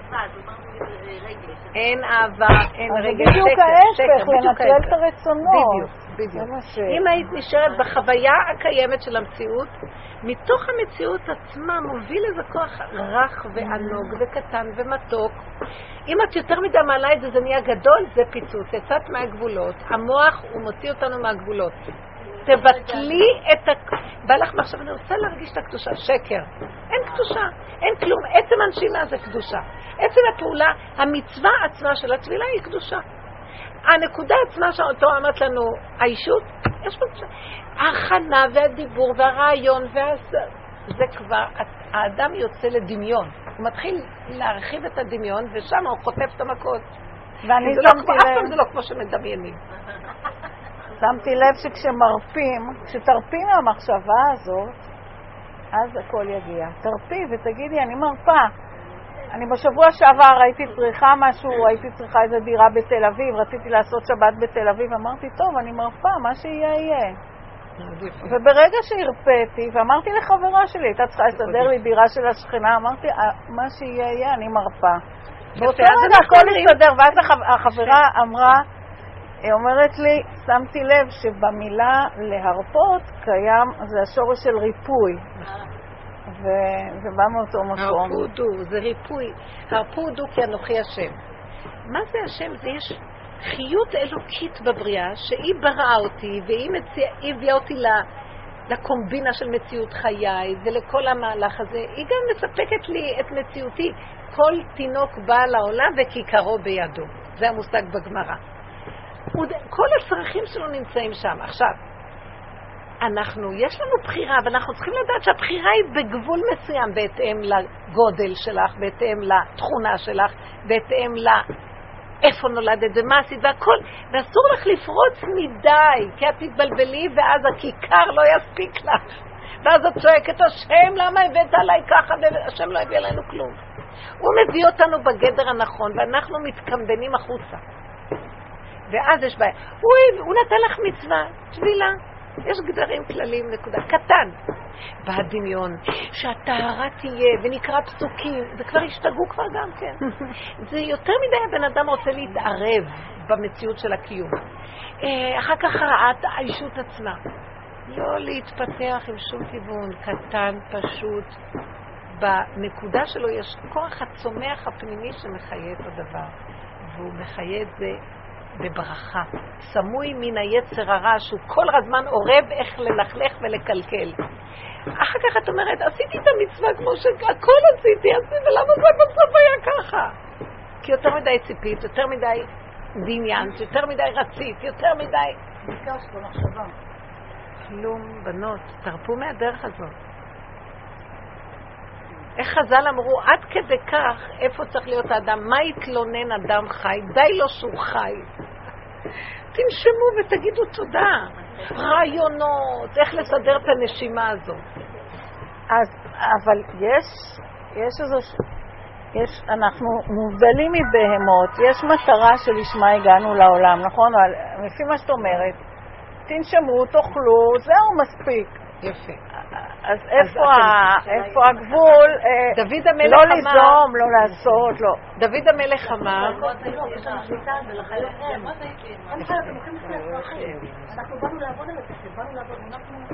גבולות. לא, מה לא, שעשינו ככה. לא, היא שאלה שאלה, אז איפה כאן מדרגת האדם, השכל שבאדם? העבודה שלשמה באנו לעשות האדם בעולם מחולק הזה. לשלושה דברים, שכל, הרגש, כישרון, יצירה ועשייה. אז היא אומרת, אז, אז הבהמה אין לה את כל זה, יש לה עשייה וגם כן בלי הרגש, ואולי יש לה הרגשים דקים, אבל בלי שכל. אז מה מותר האדם מן הבהמה? כתוב עין. מותר האדם מן הבהמה, אין, אין, אין, אין, אין הבדל. ההב- ההבדל היחיד הוא שהבהמה לא יכולה להכיר שהיא בהמה ואנחנו יכולים כן להכיר שאנחנו בהמה. אז מה האדם עושה? הוא לא רוצה, הוא לא חושב שהוא בהמה, הוא הולך להכיר את הצד השכלי. בואו תראו דבר מעניין פה. נכון, את צודקת. את שואלת מה הייעוד, נכון? אה, כן, מה, אני אקום ואני פשוט, אני רק אוכל, ואני... אני אגיד לך תשובה פשוטה, אני- תמיד אוהבת לא יודעת, להרחיב. אני כן. אקדים ואחר כך אני ארחיב. הקדוש ברוך הוא ברא את האדם כדי שהאור האלוקי, שנקרא השם, ישרה בתוך מציאות האדם. הוא ברא את האדם מחולק, חלק שנקרא, זה קומות, חלק השכל, חלק הכישרון וחלק העשייה. אבל הוא ברא את האדם לכבודו, שאם לאדם יש שכל, אז זה יהיה שכל אלוקי ששוכן באדם. אם יש לו הרגש, אז זה יהיה הרגש שהאלוקות משקיעה באדם. וכן העשייה, שהאדם ידע שכל הקומות האלה מופעלות על ידי כוח אלוקי, והוא אין לו מצד עצמו מציאות. זה הכוח אלוקות שזורם בתוך מציאות הגוף. ואז השכל יהיה אלוקי, וההרגשים יהיו אלוקיים. בבית אלוקים נהלך ברגש, ואז העשייה תהיה אלוקית. מה זה עשייה אלוקית? האשת חיל, בפיוט שאנחנו אומרים בערב שבת, זה עשייה אלוקית. הכל זורם לה בצורה מדהימה. בלי שום מותרות, הכל מדויק ושפע וברכה ובקלות. ככה זה נראה מהסיפור הזה. אז איך אני מה קרה עכשיו? עכשיו? בא בן אדם, אכל מעץ הדת, נוצר מצב כזה, נכנס דמיון שהשכל שלי ולי יש כישרון ואני עושה, וגם השפה נהייתה השפה הזאת. אני חושב, אני יצרתי, נכון? אני יצרתי, אני עושה, אני נושם. תגידו, אנחנו נושמים? מישהו מנשים אותנו, את לא שמה לב? אם את תעצרי ואת תנשמי, אחרי חמש דקות את מתעייפת. אין לך כוח. זאת אומרת שזה רק דמיון שאני. אז אני לקחתי את השכל, שהוא בעצם יסוד אלוקי, ועשיתי אותו מדי שלי. ואז אני פורץ גדרות, בכלל אם אין לי תורה, אני עושה מה שבא לי. עוד לפחות התורה אומרת, נכון, יש לך שכל, ואכלת מעץ הדת, ואתה מדומיין, אבל בוא נגדיר את הדמיון ונגביל אותו. באמת, ככל שאני מתחיל להתבונן, אין לי השכל שזה לא שלי בכלל. הכישרון שנתנו לי הוא גם לא שלי, הכל של השם. עכשיו זה נקרא בהמות עמך. אני לוקחת את האני ועושה אותו של השם. לוקחת את השכל ועושה אותו של השם. אני עושה, לוקחת את זה, אני עושה את הכל של השם. על זה אומר ישעיה הנביא, ידע שור קונהו וחמור אבוס בעליו. עמי לא ידע, ישראל לא יתבונן. כי הבהמה, יש לה ידיעה תת-הכרתית ש... שהשם מאכיל אותה. יש לה ידיעה תת-הכרתית שיש חוק בטבע שדואג לה. משהו תת-הכרתי ידוע. השור יודע את קונהו ועם ישראל לא יודע, כי יש לו דעת טבעית. השכל שלנו נגנב. ואז הבן אדם לוקח את השכל, אומר אני ואני ואני ואני ואני ואני ואני. אז בא דוד המלך ואומר, קחו את השכל, זה מה שרבו שראה אומר, קחו את השכל, ואם יש לכם שכל, תלמדו שאתם, אין לכם שכל. כי הבהמה לא יכולה ללמוד, ללמוד שאין לה שכל, כי אין לה שכל. אבל לכם יש שכל כדי שתכירו את הבהמה, תכירו שאתם בכלל לא מציאות. וזה גוף האלוקות מתגלה בכם. אז נמצא שאתם יותר גאונים מהדעת הפשוטה הרגילה של הבני אדם, כי נכנס אור אלוקי עכשיו. זה נקרא, דוד המלך, השם אמר לו, אתה משיח לעולם. את יודעת מה זה תודעה של משיח? אה, השכל של משיח זה אור הגנוז, זה שכל, אינטליגנציה שהיא לא קיימת בבריאה מרוב שהיא כל כך גבוהה. היא חכמה, היא אמיתית, היא, היא גאונית. את כל זה הוא קיבל, והוא ידע שזה השם. למה? כי הוא הסכים להגיד, בהמות, אני בהמות איתך אבל. אני צינור שלך, במיל מחוז, כי המילה בהמה מפריעה. אני צינור שלך, אין לי מציאות עצמית. אתה מציאות שלי. והוא התאחד עם הכוח האנרגטי של החיים, עם השם, ואמר, אני ואתה זה דבר אחד. אבל זה אתה בעצם, אין אני במושג של אני, כמו שאנחנו חושבים. אז הוא זכה לאור אלוקי אדיר. מה זה האור האלוקי הזה של משיח? משיח יעמוד ליד אדם כמו אחמניג'אד. יסתכל עליו בעיניים, ואחמניג'אד יגיד לו, וואלה, אתה צודק. יגיד לו, למה אני צריך לריב בכלל? כולם הכירו את האמת על המקום. הוא כל כך ייתן באדם תחושה של... הכל כל כך פשוט, איך השתגענו? אדם כזה, הוא לא צריך אפילו להסביר לך במילים. איזה אינטליגנציה מדהימה זאת. זה האינטליגנציה שלפעמים יש בסרטים הילדים שבאים חייזרים ומתקשרים במחשבה, זו אינטליגנציה אחרת.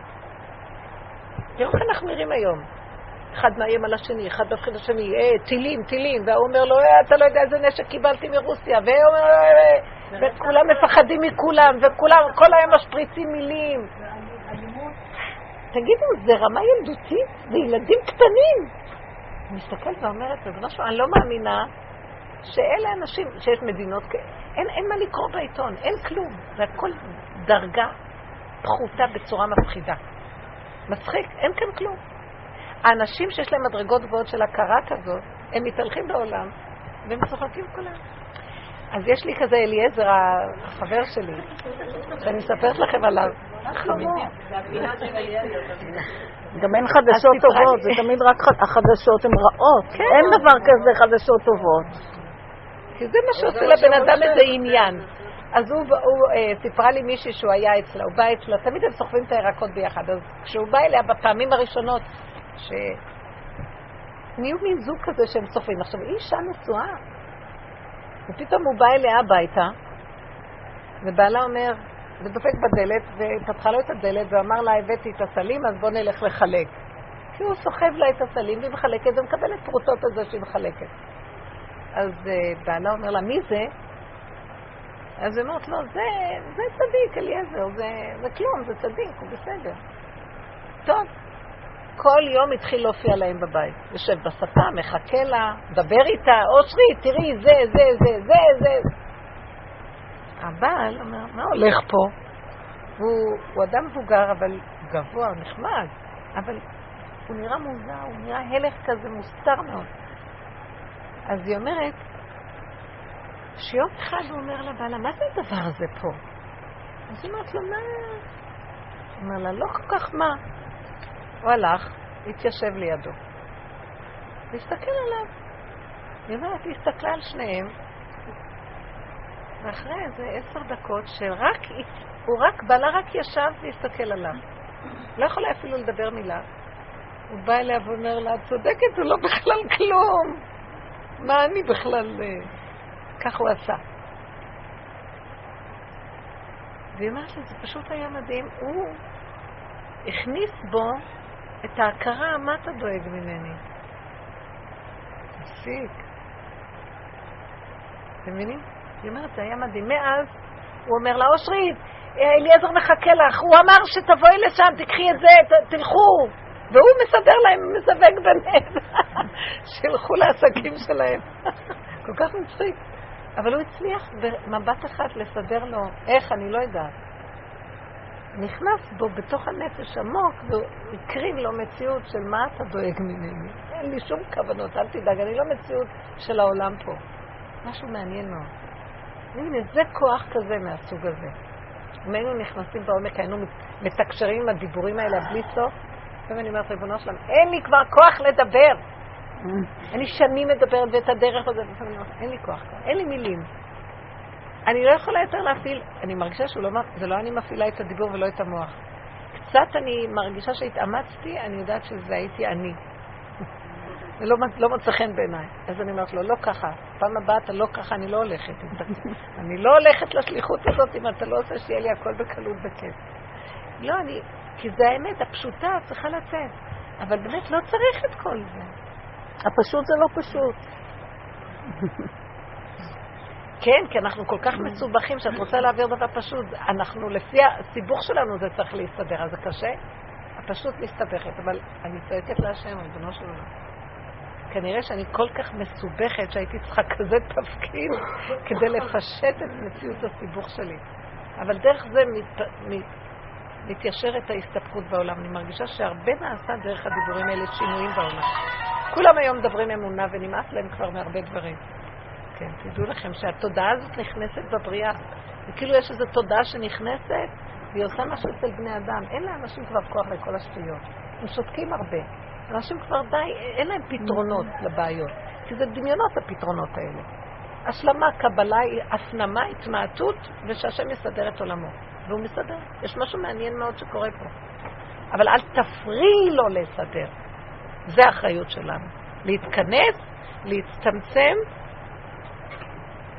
להתחבר ליסוד שמחיה אותנו שם. מה, איך בתוך האדמה, מה, מה, איך נחיה שם? איזה חיות יש בשקט הזה, אי אפשר לתאר. לא שווה כל העולם רק בשביל רגע אחד של שקט כזה. אז למה לנו, למה אנחנו רצים? כי זה, זה תוכנה כזאת, זה קשה להתגבר עליה. אתם ראיתם את המטריקס פעם? מישהי הראתה לי את הסרט, כמה תמונות מהסרט הזה. לא הפסקתי להתפעל. מה זה? זה סרט, רוני איילון עושה על זה, יש לו הרצאות על זה, על המטריקס.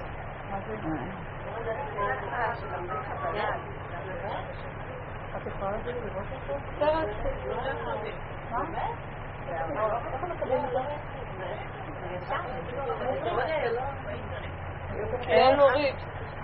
איך אני אדע בעשייה שלי אה, מה מאת השם ומה תעתוע?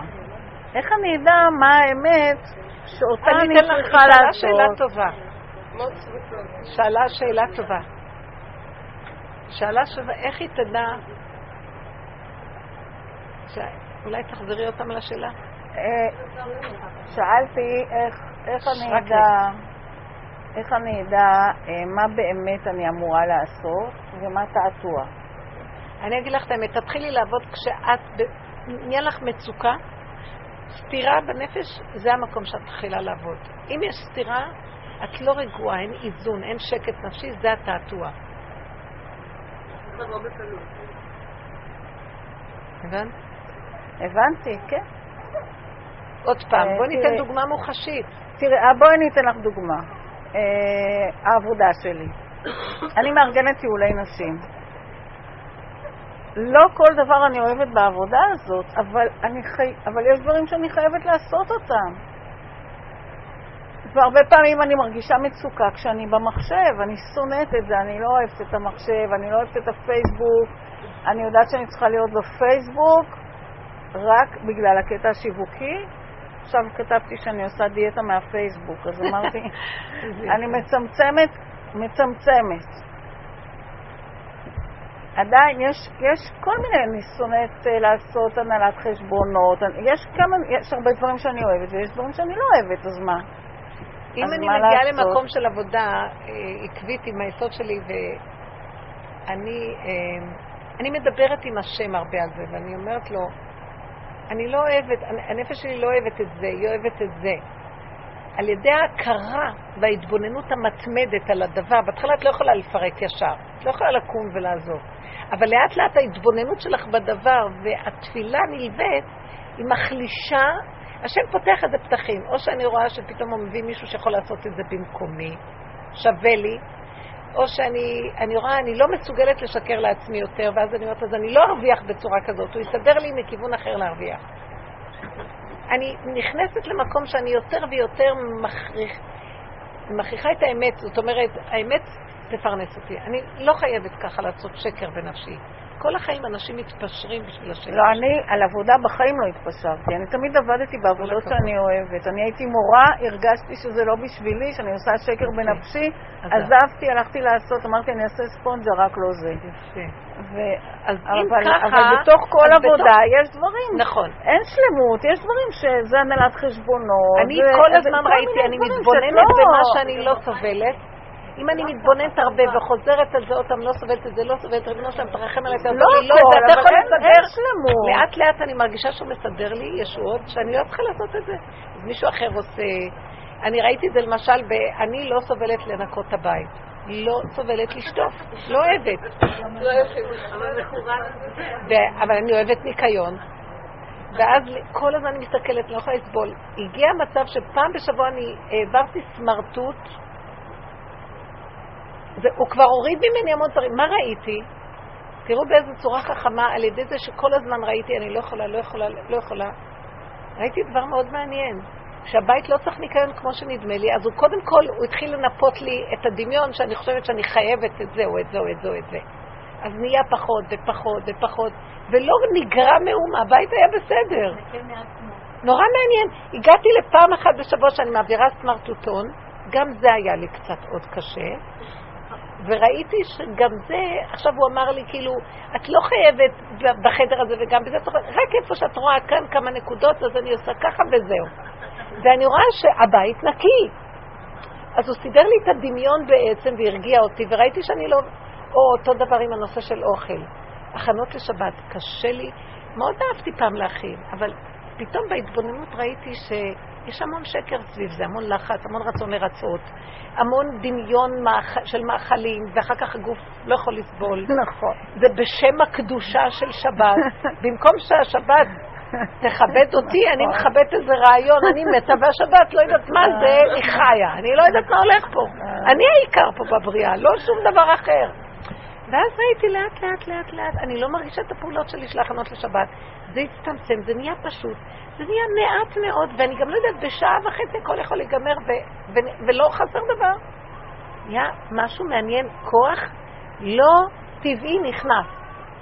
קודם כל, המון מהדמיון נופל, כי הכוח האמיתי הוא הפך הדמיון. אז את פתאום רואה שזה לא כמו האשת חיל. איך היא עושה כל כך הרבה במעט זמן ותפוקה מדהימה? יש כזה דבר בבריאה. יש מה שנקרא ברכה, שאת לא יודעת איך, בזמן קצר הדברים נעשו, ברכה כזאת, שמחה כזאת, חיות. יש כזה דבר, בואו בוא נחשוף את התודעה הזאת. יש כזה מקום, אני אומרת לכם. השם לא ברא אותנו לסבול ככה. המוח שלנו עיקש אותנו ועשה אותנו עבדים לדמיונות. ואנחנו שבויים בעבודות, בחברה, ברעיונות, בלא נעים וכן נעים, במחויבויות. כל מה, ש... מה שאת רק רוצה. אי אפשר לסבול את זה. גם בזוגיות ניפאתי, 80% מהזוגיות ניפאתי, מה שהייתה לי פעם. היום אנחנו מתנהלים מאוד מעניין. אני ראיתי, העבודה הזאת הביאה אותנו, אנחנו כמו שני אחים, שמכבדים מאוד כל אחד את השטח של השני. ואף אחד לא נוגע ביחידה של השני. זאת אומרת, זה לא השטח שלך, זה לא התחום שלך. גם כל הנושא הזה של אישות הוא משוגע בנושא של הנישואים. אין, אין, אין, אין מצב כזה. האישות היא צריכה להיות משהו שהנפש מאוד מכוונת אליו. זה המקום הכי עמוק של אמת, שאי אפשר לבעול את הנקודה הזאת באגרסיביות בשום אופן. 80% מזה ירד, מי צריך את כל זה? טוב. וזה לא בגלל הגיל, זה שנים שככה עובד. והחיים נראים אחרת לחלוטין. טוב, ברגע שאת עושה עבודה נכונה, ואת את צודקת. לא, לא, יש מקום שכשאת את עומדת עם זה בקו, בקו ישר וחזק, ואת אומרת, הנה, זו נקודת האמת. ייהרג ובל יעבור, כמו שיואב שם חרב ואמר, מי שיעבור את החרב הזו ימות. אני מוכנה לשבור את כל הבית, ויש נקודות עקרוניות, לא יכולה. מכבדים אותך, כי את מדברת מיסוד האמת. אני לא אפרגן מה שהנפש כל כך לא יכולה לסבול. גם באוכל, גם בכל דבר. ולעומת זאת יש הרבה דברים שהנפש שלי כל כך אוהבת לפנים משורת הדין לתת. אז יש משהו, כל נפש, איך שהיא בנויה, אבל מתאים לה, טוב לה, היא שמחה, ושלל לא יהיה חסר. ויש ברכה ושלום. והבן זוג מרגיש את זה. בטח. הוא מבין שזה הדבר הכי נכון. השתגעו, אז הזוגיות וה, והנישואים זה, זה שיגעון אחד גדול. אחד כופה על השני, אין הגינות, אין הגינות, יש שלטנות, יש חרדות, יש פחדים, יש רצון לרצות, יש התחנפות גדולה. ובסוף שנאה וכעס לא הולך ככה. מה פתאום? הזיווג זה הדבר הכי אלוקי. איך יכול להיות שהוא מביא, מביא אותנו לאיסורים הכי גדולים בחיים? אז לא אין ולא שכרה. אם לא מגיעים לנקודה הנכונה, לבנות את זה. צריך לבנות. דווקא זה, לאני והוא... כן, אז גם הרצון הזה לילד פירקתי, גם הרצון הזה לילדים, הרצון הזה לאימהות, גם זה שקר. יש גם שקר.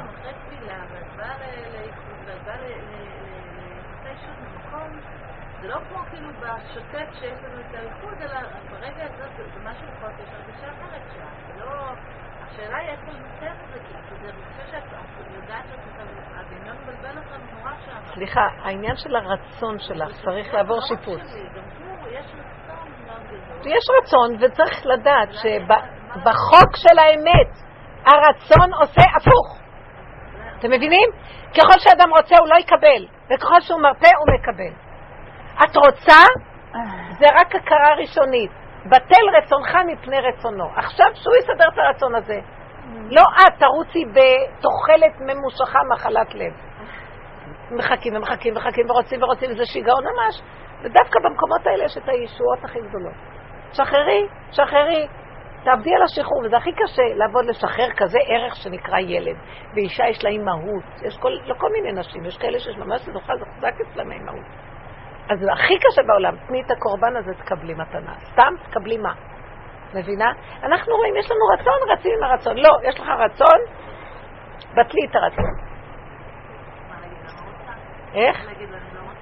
לא להגיד, לא להגיד, להתחיל להבין שהרצון הזה. זה שיגעון, זה אחיזה, זה, זה אובססיה, זה אובססיה. לא, ככה וזהו. זה האמת. זה בגלל שיש רגע, רגע, הוא מאוד ייחודי, זה רגע אחד. אז הרגע הזה הוא רגע, אל תעשי אותו עוד המון רגעים. תשמרי אותו בתור רגע, תשלחי את התפילה לבורא עולם, תשחררי אותו ולכי הלאה. לא, אני רואה ישר מאיפה זה נובע.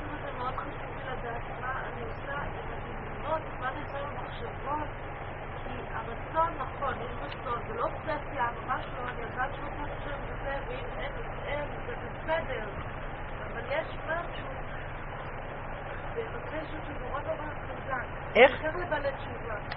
יש? עושים את העולמות הקודמים שלנו, יש לנו המון דברים ביחסי אישות שהם מאוד מורכבים, מאוד מורכבים. כל אחד מאיתנו בית ככה. וזה גם אה, אנשים שהם בעלי תשובה וגם אנשים שהם אה, בעלי תשובה. אבל זה נושא שמאוד מאוד מאוד קשה לדבר עליו בעולם הדתי, זה לא סתם אני מוכרחת. אין לי תשובות שם. אין לי, אני לא ה- עם הדרך, עם החשיבה. כי החשיבה קצת נקייה מדברים, ומצד שני, זה לא לא קצת של רצון, אבל אני רוצה לכוון נכון. אני רוצה להיות מכוונת נכון, ויום אחד בשני חודש, כל פעם שאני נכנסת אותו, אז זה עוד חודש, וזה עוד חודש, זה- כאילו, זה זה קשה. זה זה משהו ש- שאני מעניין אותי לעשות אותו נכון, כמה שנכון לי לעשות אותו. אבל אני לא יודעת מה לעשות, אני לא יודעת איך... איך- יש לך משהו, אני אגיד לך, בכל מה שאת מדברת, וזה היסוד. יש לך משהו שרוצה מאוד, וזה המקום שמפריע. אבל רוצה מה? למה? מעבר לילד. לא, שום דבר. שחררי. כי הישועה נמצאת פה, ואת מחפשת אותה פה. אני אומרת לך. שלא תדעי. טוב שלא תדע משתדע. יותר טוב שלא תדעי מה ששתדעי. את רוצה לדעת, את רוצה להיות, את רוצה... תעשי את עצמך שאת לא יודעת שזה יום טבילה. את לא יודעת שזה אפשרות להתעבר. את לא יודעת שאת רוצה ילד. שחררו את המקום הזה של התודעה הזאת. היא, היא, היא כפייתית. והיא אה, מונעת מהשפע להיכנס. ולכן צריכים רק על זה לעבוד, לשחרר. לא צריך. תגידי לעצמך, למה אני רוצה שם ואני חיה פה? פה זה לא טוב? איך שאני ככה לבד עם עצמי, לא טוב? מי אמר? תשחררו את מה שנראה לכם, שאם לא זה, אז אין חיים. אם לא זה...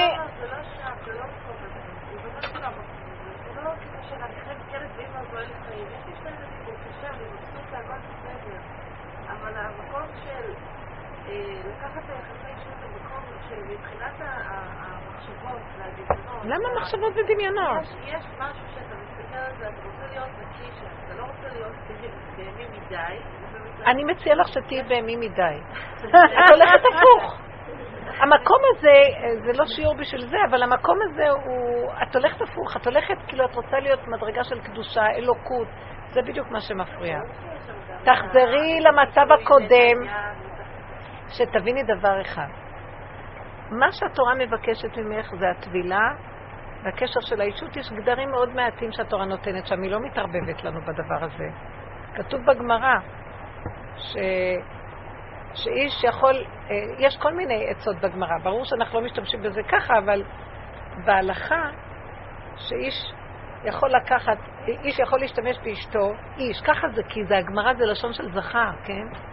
כמו שאדם קונה ליטרת בשר מהשוק ועושה איתה מה שהוא רוצה, רוצה קציצה, רוצה שניצל, רוצה... זה לא נשמע טוב הדבר הזה.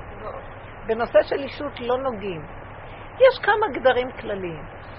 ואדם, הגמרא לא נותנת את זה בגלל שבאיזשהו מקום הבן אדם צריך עם הנפש שלו לעבוד. ואם יכתבו כללים, אז יתחיל להיות חקיינות. וזה דבר של כל אחד בדלת אמותיו. יש לו את הייחודיות של המציאות של החיבור שלו. אז אי אפשר לתת לו הוראות. אבל האדם, שהוא עובד במדרגת אדם, אז הוא צריך לדעת לבד איפה הנקודות שלו. וגם זה צריך להיות ברחמים מאוד גדולים. אי אפשר לדון את השני, ואי אפשר גם להיות פתאום להתנזר. יש מקום יותר גבוה מכל המקומות, שהבן אדם הולך עם הבהמיות שלו לבורא עולם, במקום לברוח מהבהמיות ולנסות להיות קדוש. הבעלי תשובה מתאימים לחלק השני. כי מהמקום הזה שהם כל כך בלמטה, מהעבר, הם כל כך קרובים להיות אצל השם, אם הם רק יודו באמת שאנחנו לא יכולים אחרת, כי ככה החיים שלנו היו. זה המקום של דוד המלך, שתדעו, שהוא הקים עולה של תשובה, שבסוף הוא אמר, חטאתי להשם, ואני לא יכול שלא לחטוא. פתאום אני גיליתי, והוא היה אדם צדיק, והוא לא בדיוק בעל תשובה, אבל עם, הח... עם חטא בת שבע הוא פתאום קלט שהוא דמיין שהוא קדוש, כאשר היצרים שלו מתגברים עליו בכל שנייה ולא יכול אחרת. אז פתאום הוא הודה באמת ואמר, אני לא יכול. בדבר הזה הוא קנה את עולמו.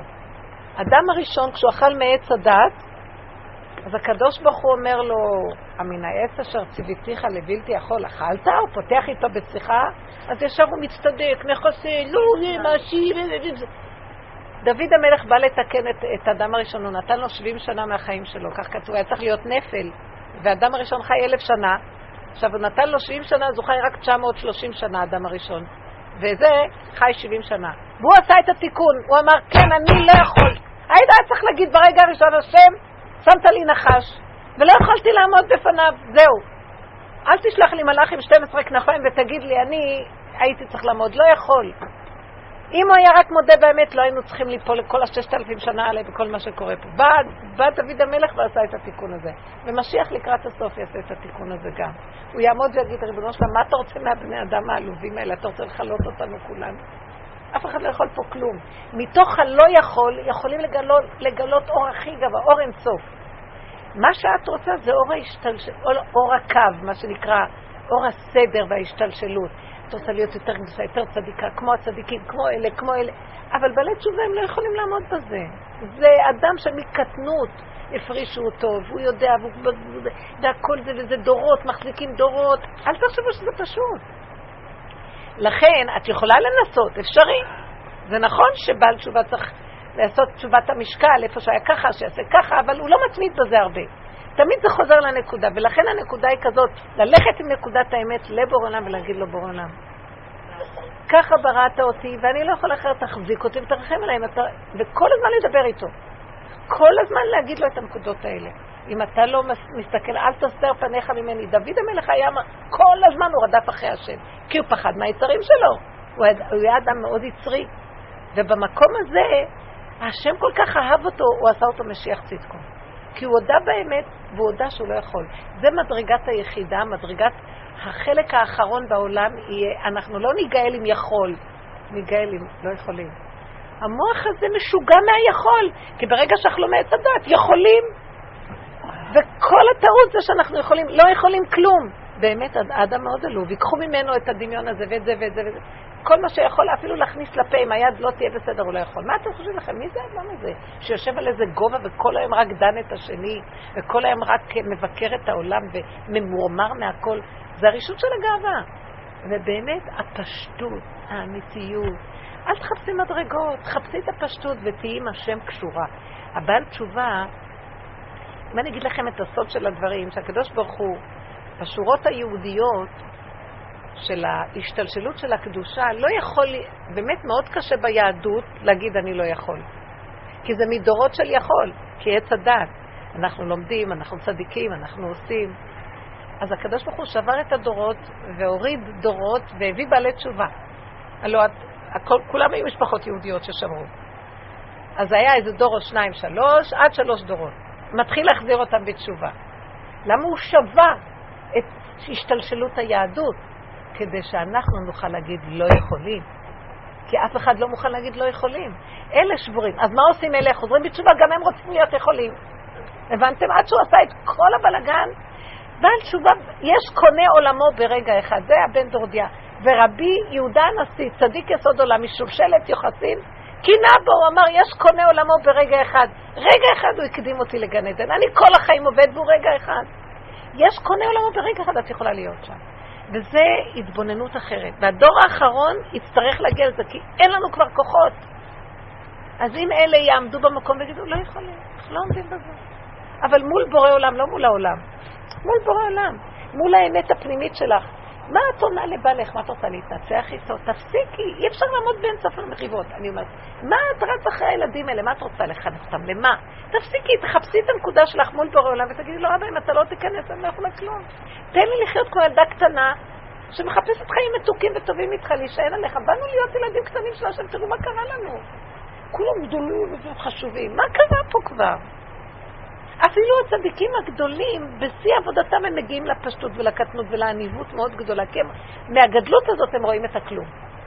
הם עשו תיקון לגדלות של עץ הדת, אבל חוץ מזה, האדם הוא לא מציאות בכלל. אם אנחנו נחיה ככה, נראה ישועות. וזה הדור האחרון. אין דרך אחרת. אין דרך אחרת. אם המרגלים היו בסך הכל אומרים, זה פרשת שלח. כעסו עליהם שהם באו ואמרו, אתם יודעים, נבהלנו מאלה שיושבים בארץ, הם ענקים, וגם כל הזמן מתים שם אנשים, זה ארץ אוכלת יושבה. הם אמרו, כל מה שאמרו היה אמת. ארץ הזאת אוכלת יושבה, זה לא פשוט. כל הזמן יש פה מלחמות, מדורות. זה המקום הכי מלחמות היו פה בעולם. אז מה, מה, מה כעסו עליהם? רק דבר אחד הם לא עשו. הם נבהלו, במקום להגיד, נבהלנו, זה נכון שנבהלנו, אבל אנחנו, באו להשם. הם לא הלכו להשם או למשה רבנו שהוא שליח השם, כאילו, אבל היה טוב ללכת להשם ולהגיד, ריבונו שלם, אתה חושב שאנחנו נוכל לחיות פה בארץ הזאת עם הכלום שלנו? יהרגו אותנו פה. אם אתה לא משגיח עלינו רגע, רגע, אנחנו לא יכולים פה. אז זה מה שהשם רצה. אני מביא אתכם דווקא לארץ שהיא הפוכה בטבע, שעל מנת שכל יום שאתם תחיו, תראו מי מחזיק אתכם, כי על פי טבע היינו מתים מזמן. שזה השם. מה עשיתם? הלכתם ואמרתם, לא, אם זה, אם זה לא שווייץ, אי אפשר לחיות פה. אבל אנחנו לא טבע. ועל זה הם נענשו, שהם לא הודו באמת, ואמרו, אבל השם יכול לעזור לנו. אלא הם הלכו בטבע, אנחנו לא יכולים להם. והם הביאו מורך בליבות האנשים, והם קלקלו. היינו, אז השם, הטענה שלו לא למה שאנחנו, למה פחדנו מענקים? קדימה, מי לא מפחד?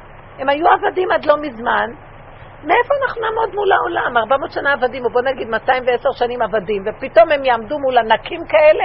היה להם פחד, וזו האמת. איך השם אוהב את האמת? תגיד, אבא, אני לא יכול. מה במקום זה?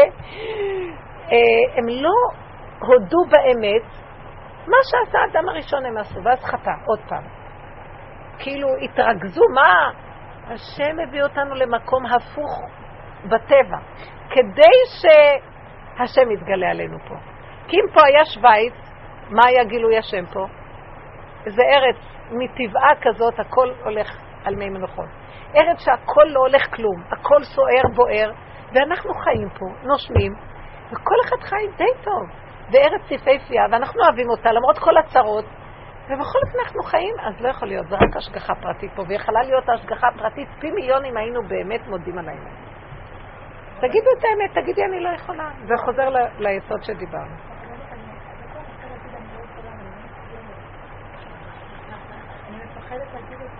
תגידי להשם, לא לבעלך, כי הוא ינצל אותך, תגידי לו. לא, לא, הבני אדם מנצלים את האחד שאומר אני לא יכול. אבל אם זה להשם, בינך לבינו, אבא, אני תקועה. תגיעי לגבוליות שלך, יש שם ברכה מאוד גדולה. תביני את זה. הגבוליות מול בור עולם זה כמו ילד קטן שאומר אני לא יכול ובוכה, מיד כולם באים לעזור לו. והגדלות הזאת, לא, אני לבד, אני לבד, מרגיזה לפעמים.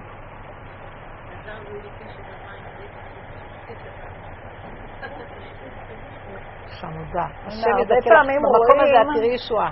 רואים נשים דווקא כאלה שוויתרו. שלא חושבים על זה. והחליטו לאמץ ילד, ואז הן נכנסות להיריון. זה קורה הרבה פעמים. כן.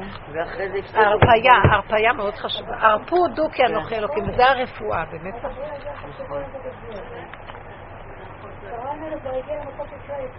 כן, יש בגיל מאה.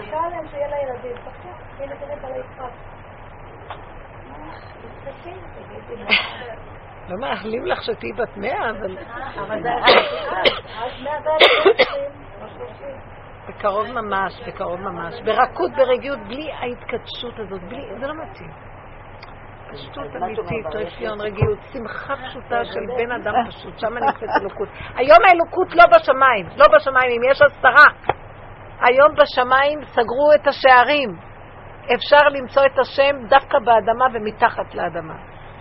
בשמיים ממעל ועל הארץ מתחת אין עוד. אז בשמיים ממעל זה היה בכל הדורות, עכשיו על הארץ מתחת, שם אנחנו מחפשים אותו.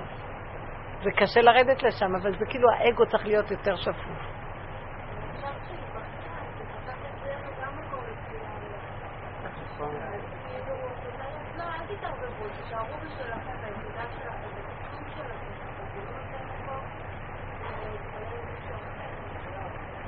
לא, לא, יש מצוקה, תראי, אף פעם אנחנו לא ביחידה שלנו, אנחנו בעולם, אנחנו לא כל כך, ציירתי ציור, אנחנו הלוואי ונהיה ביחידה, אנחנו מקולקלים במוח, יש לנו רצונות ויש לנו דמיונות, ואז יש מצוקות. לכן אמרתי לה, איפה שמתחילה המצוקה, תדעי שזה לא המקום הנכון. אני כנראה offside, אני לא הולכת על הגל, על הגל הנכון. במקום הזה שאני לא, משם מתחילות התפילות. אבא, שים אותי במקום איתך. אתה ברגע מכניס אותי ליישוב הדת, לרגיעות, למתיקות. תן לי מה שאני צריכה. תן לי את הדברים שאני צריכה, זה משמח אותי. או אני אומרת לפעמים, נתת לי תודעה כזאת, אתה יודע מה, תיקח את התודעה, ואז יהיה לי מנוחה ורגיעות, אבל כל עוד יש לי את התודעה הזאת, אני לא יכולה. אז תרגיע אותי, תראה מה לעשות איתי.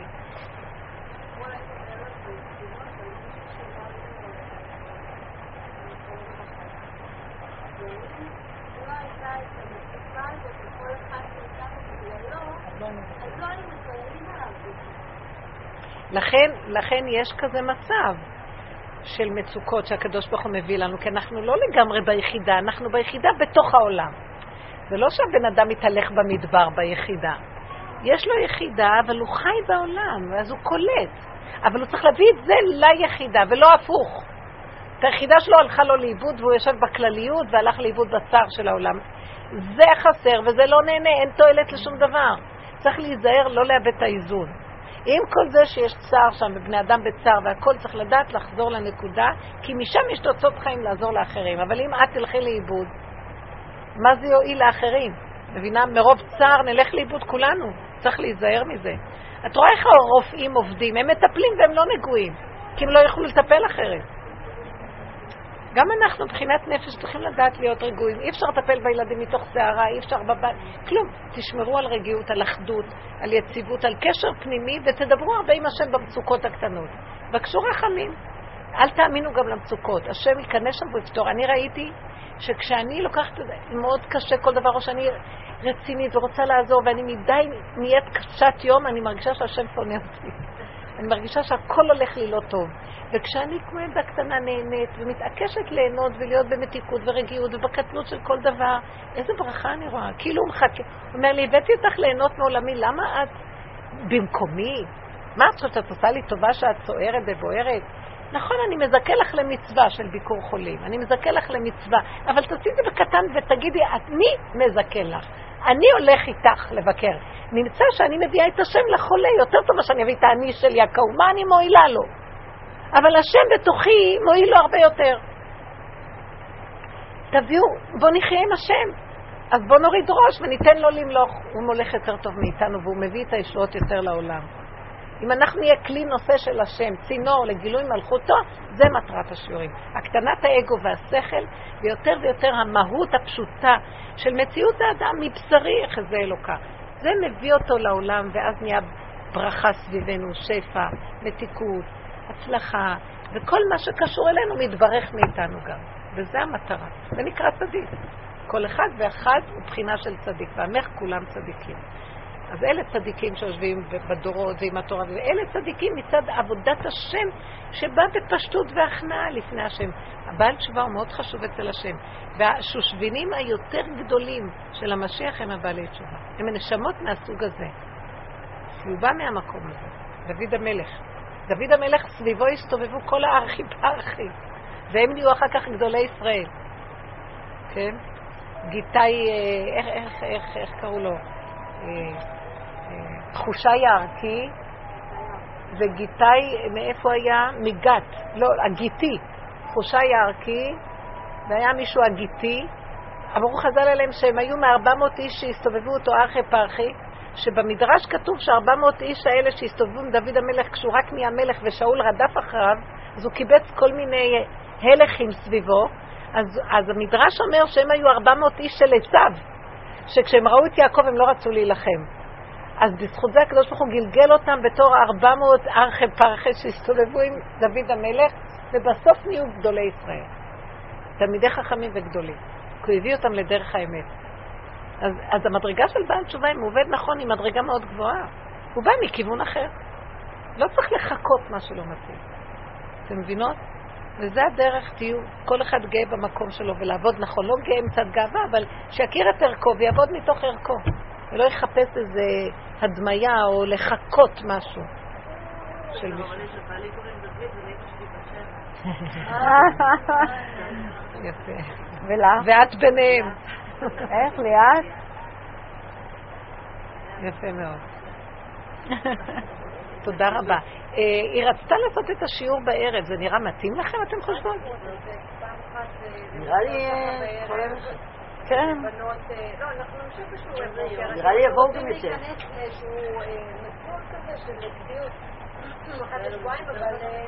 לחודש, אולי איזה ראש חודש. אם אתן רוצות את יום שלישי בערב, אחת לשבועיים, אפשר לעשות. בואו נדבר יותר פשוט. יכול להגיע לבוקר. אם. כן?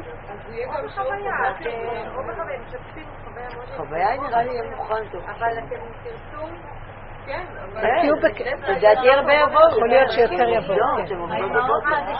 נכון, גם לי יותר מתאים בערב. כן, תחשבו על זה, אם כן, אז לא אכפת לי שנזיז את זה לערב, נכון?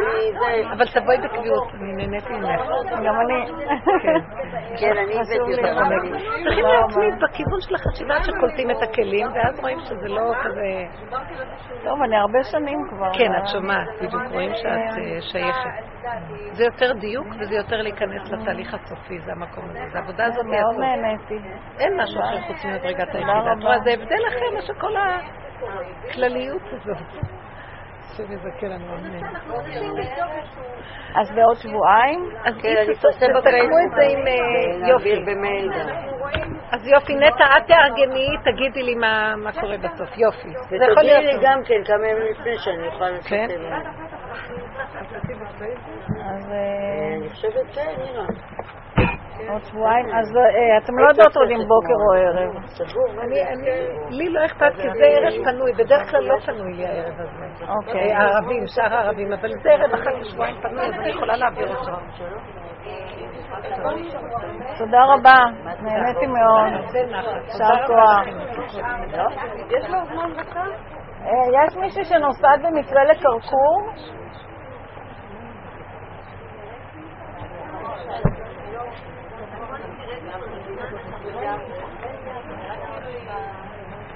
תודה רבה, מתי. על מה? אה, וואי וואי, התעקשת ואמרת. היא נותנת לי כוח לשבועיים. תבואי לשיעור, אז אני מבינה את הראש שלך, תבוא- תבואי אליי ביום ראשון. מה? עומק. זה תבואי אליי ביום ראשון, זה גם עומק. כן, נראה לי יום ראשון בסדר, אני אסתדר.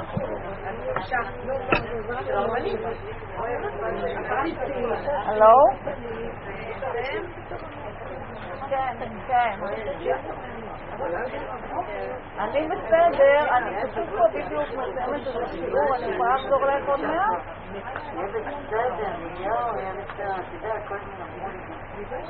מה? מה השאלה? אם זה קצר אז לא אכפת לי.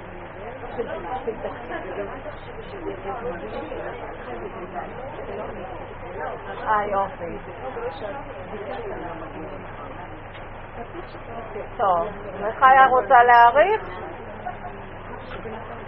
אה, יופי, טוב. את יודעת, את דיברת עם מיכל?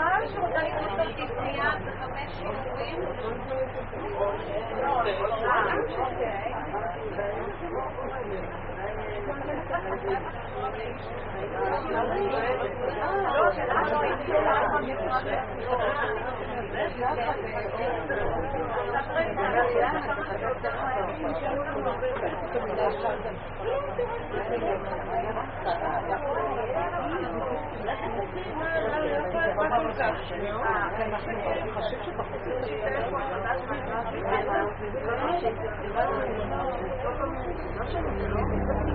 בזמן שאני מדברת, טוב, אני אראה, אני תכף אראה. מיליון דברים. עוד מעט, עוד מעט, טוב? עוד חצי שעה. טוב, ביי.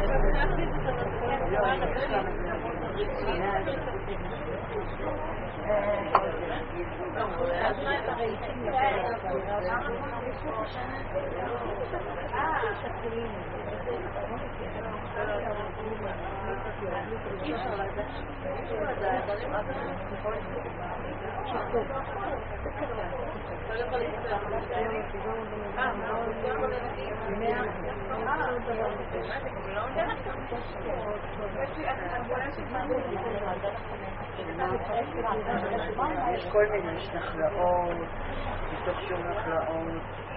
אני אתן לך גם כרטיס ביקור. הרבנית את מרגישה שם תמיד? כן, נתמל, הכל, את. מה שמייצר. טוב, אני יכולה לקחת גם את ה... תני לי את הזה, אני אשלח לך. כן. כן. אסתר, מה? כן. כמה זה? אף אחד כאן לא מגיע לסיפור. איזה את לוקחת את זה, נכון? איפה נטע? נטע חסר פה אחד.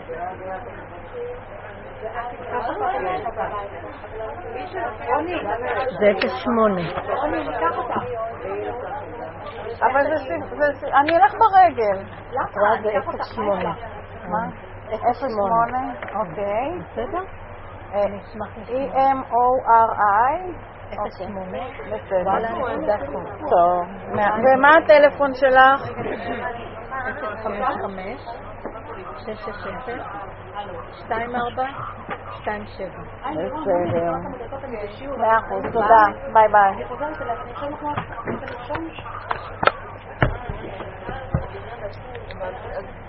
את הרופא?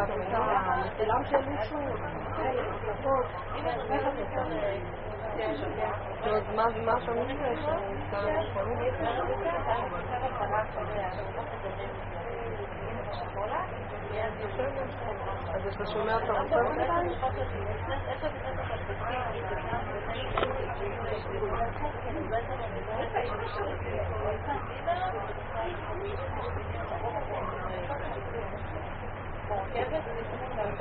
אז אני אסתכל בבית חולים. תרצי לי עכשיו שאני אזרעה של... לא נראה לך ש... אה, למי אני משלמת? יש פה כמה שיעורים. אמרתי כן. לך, אתה... הרבנית הביאה. יכולת... ויש, ואנחנו אפשר היה להגיע בשתיים עשרה, כן. שש, שתיים, שש, שש. ארבע, אפס, חמש.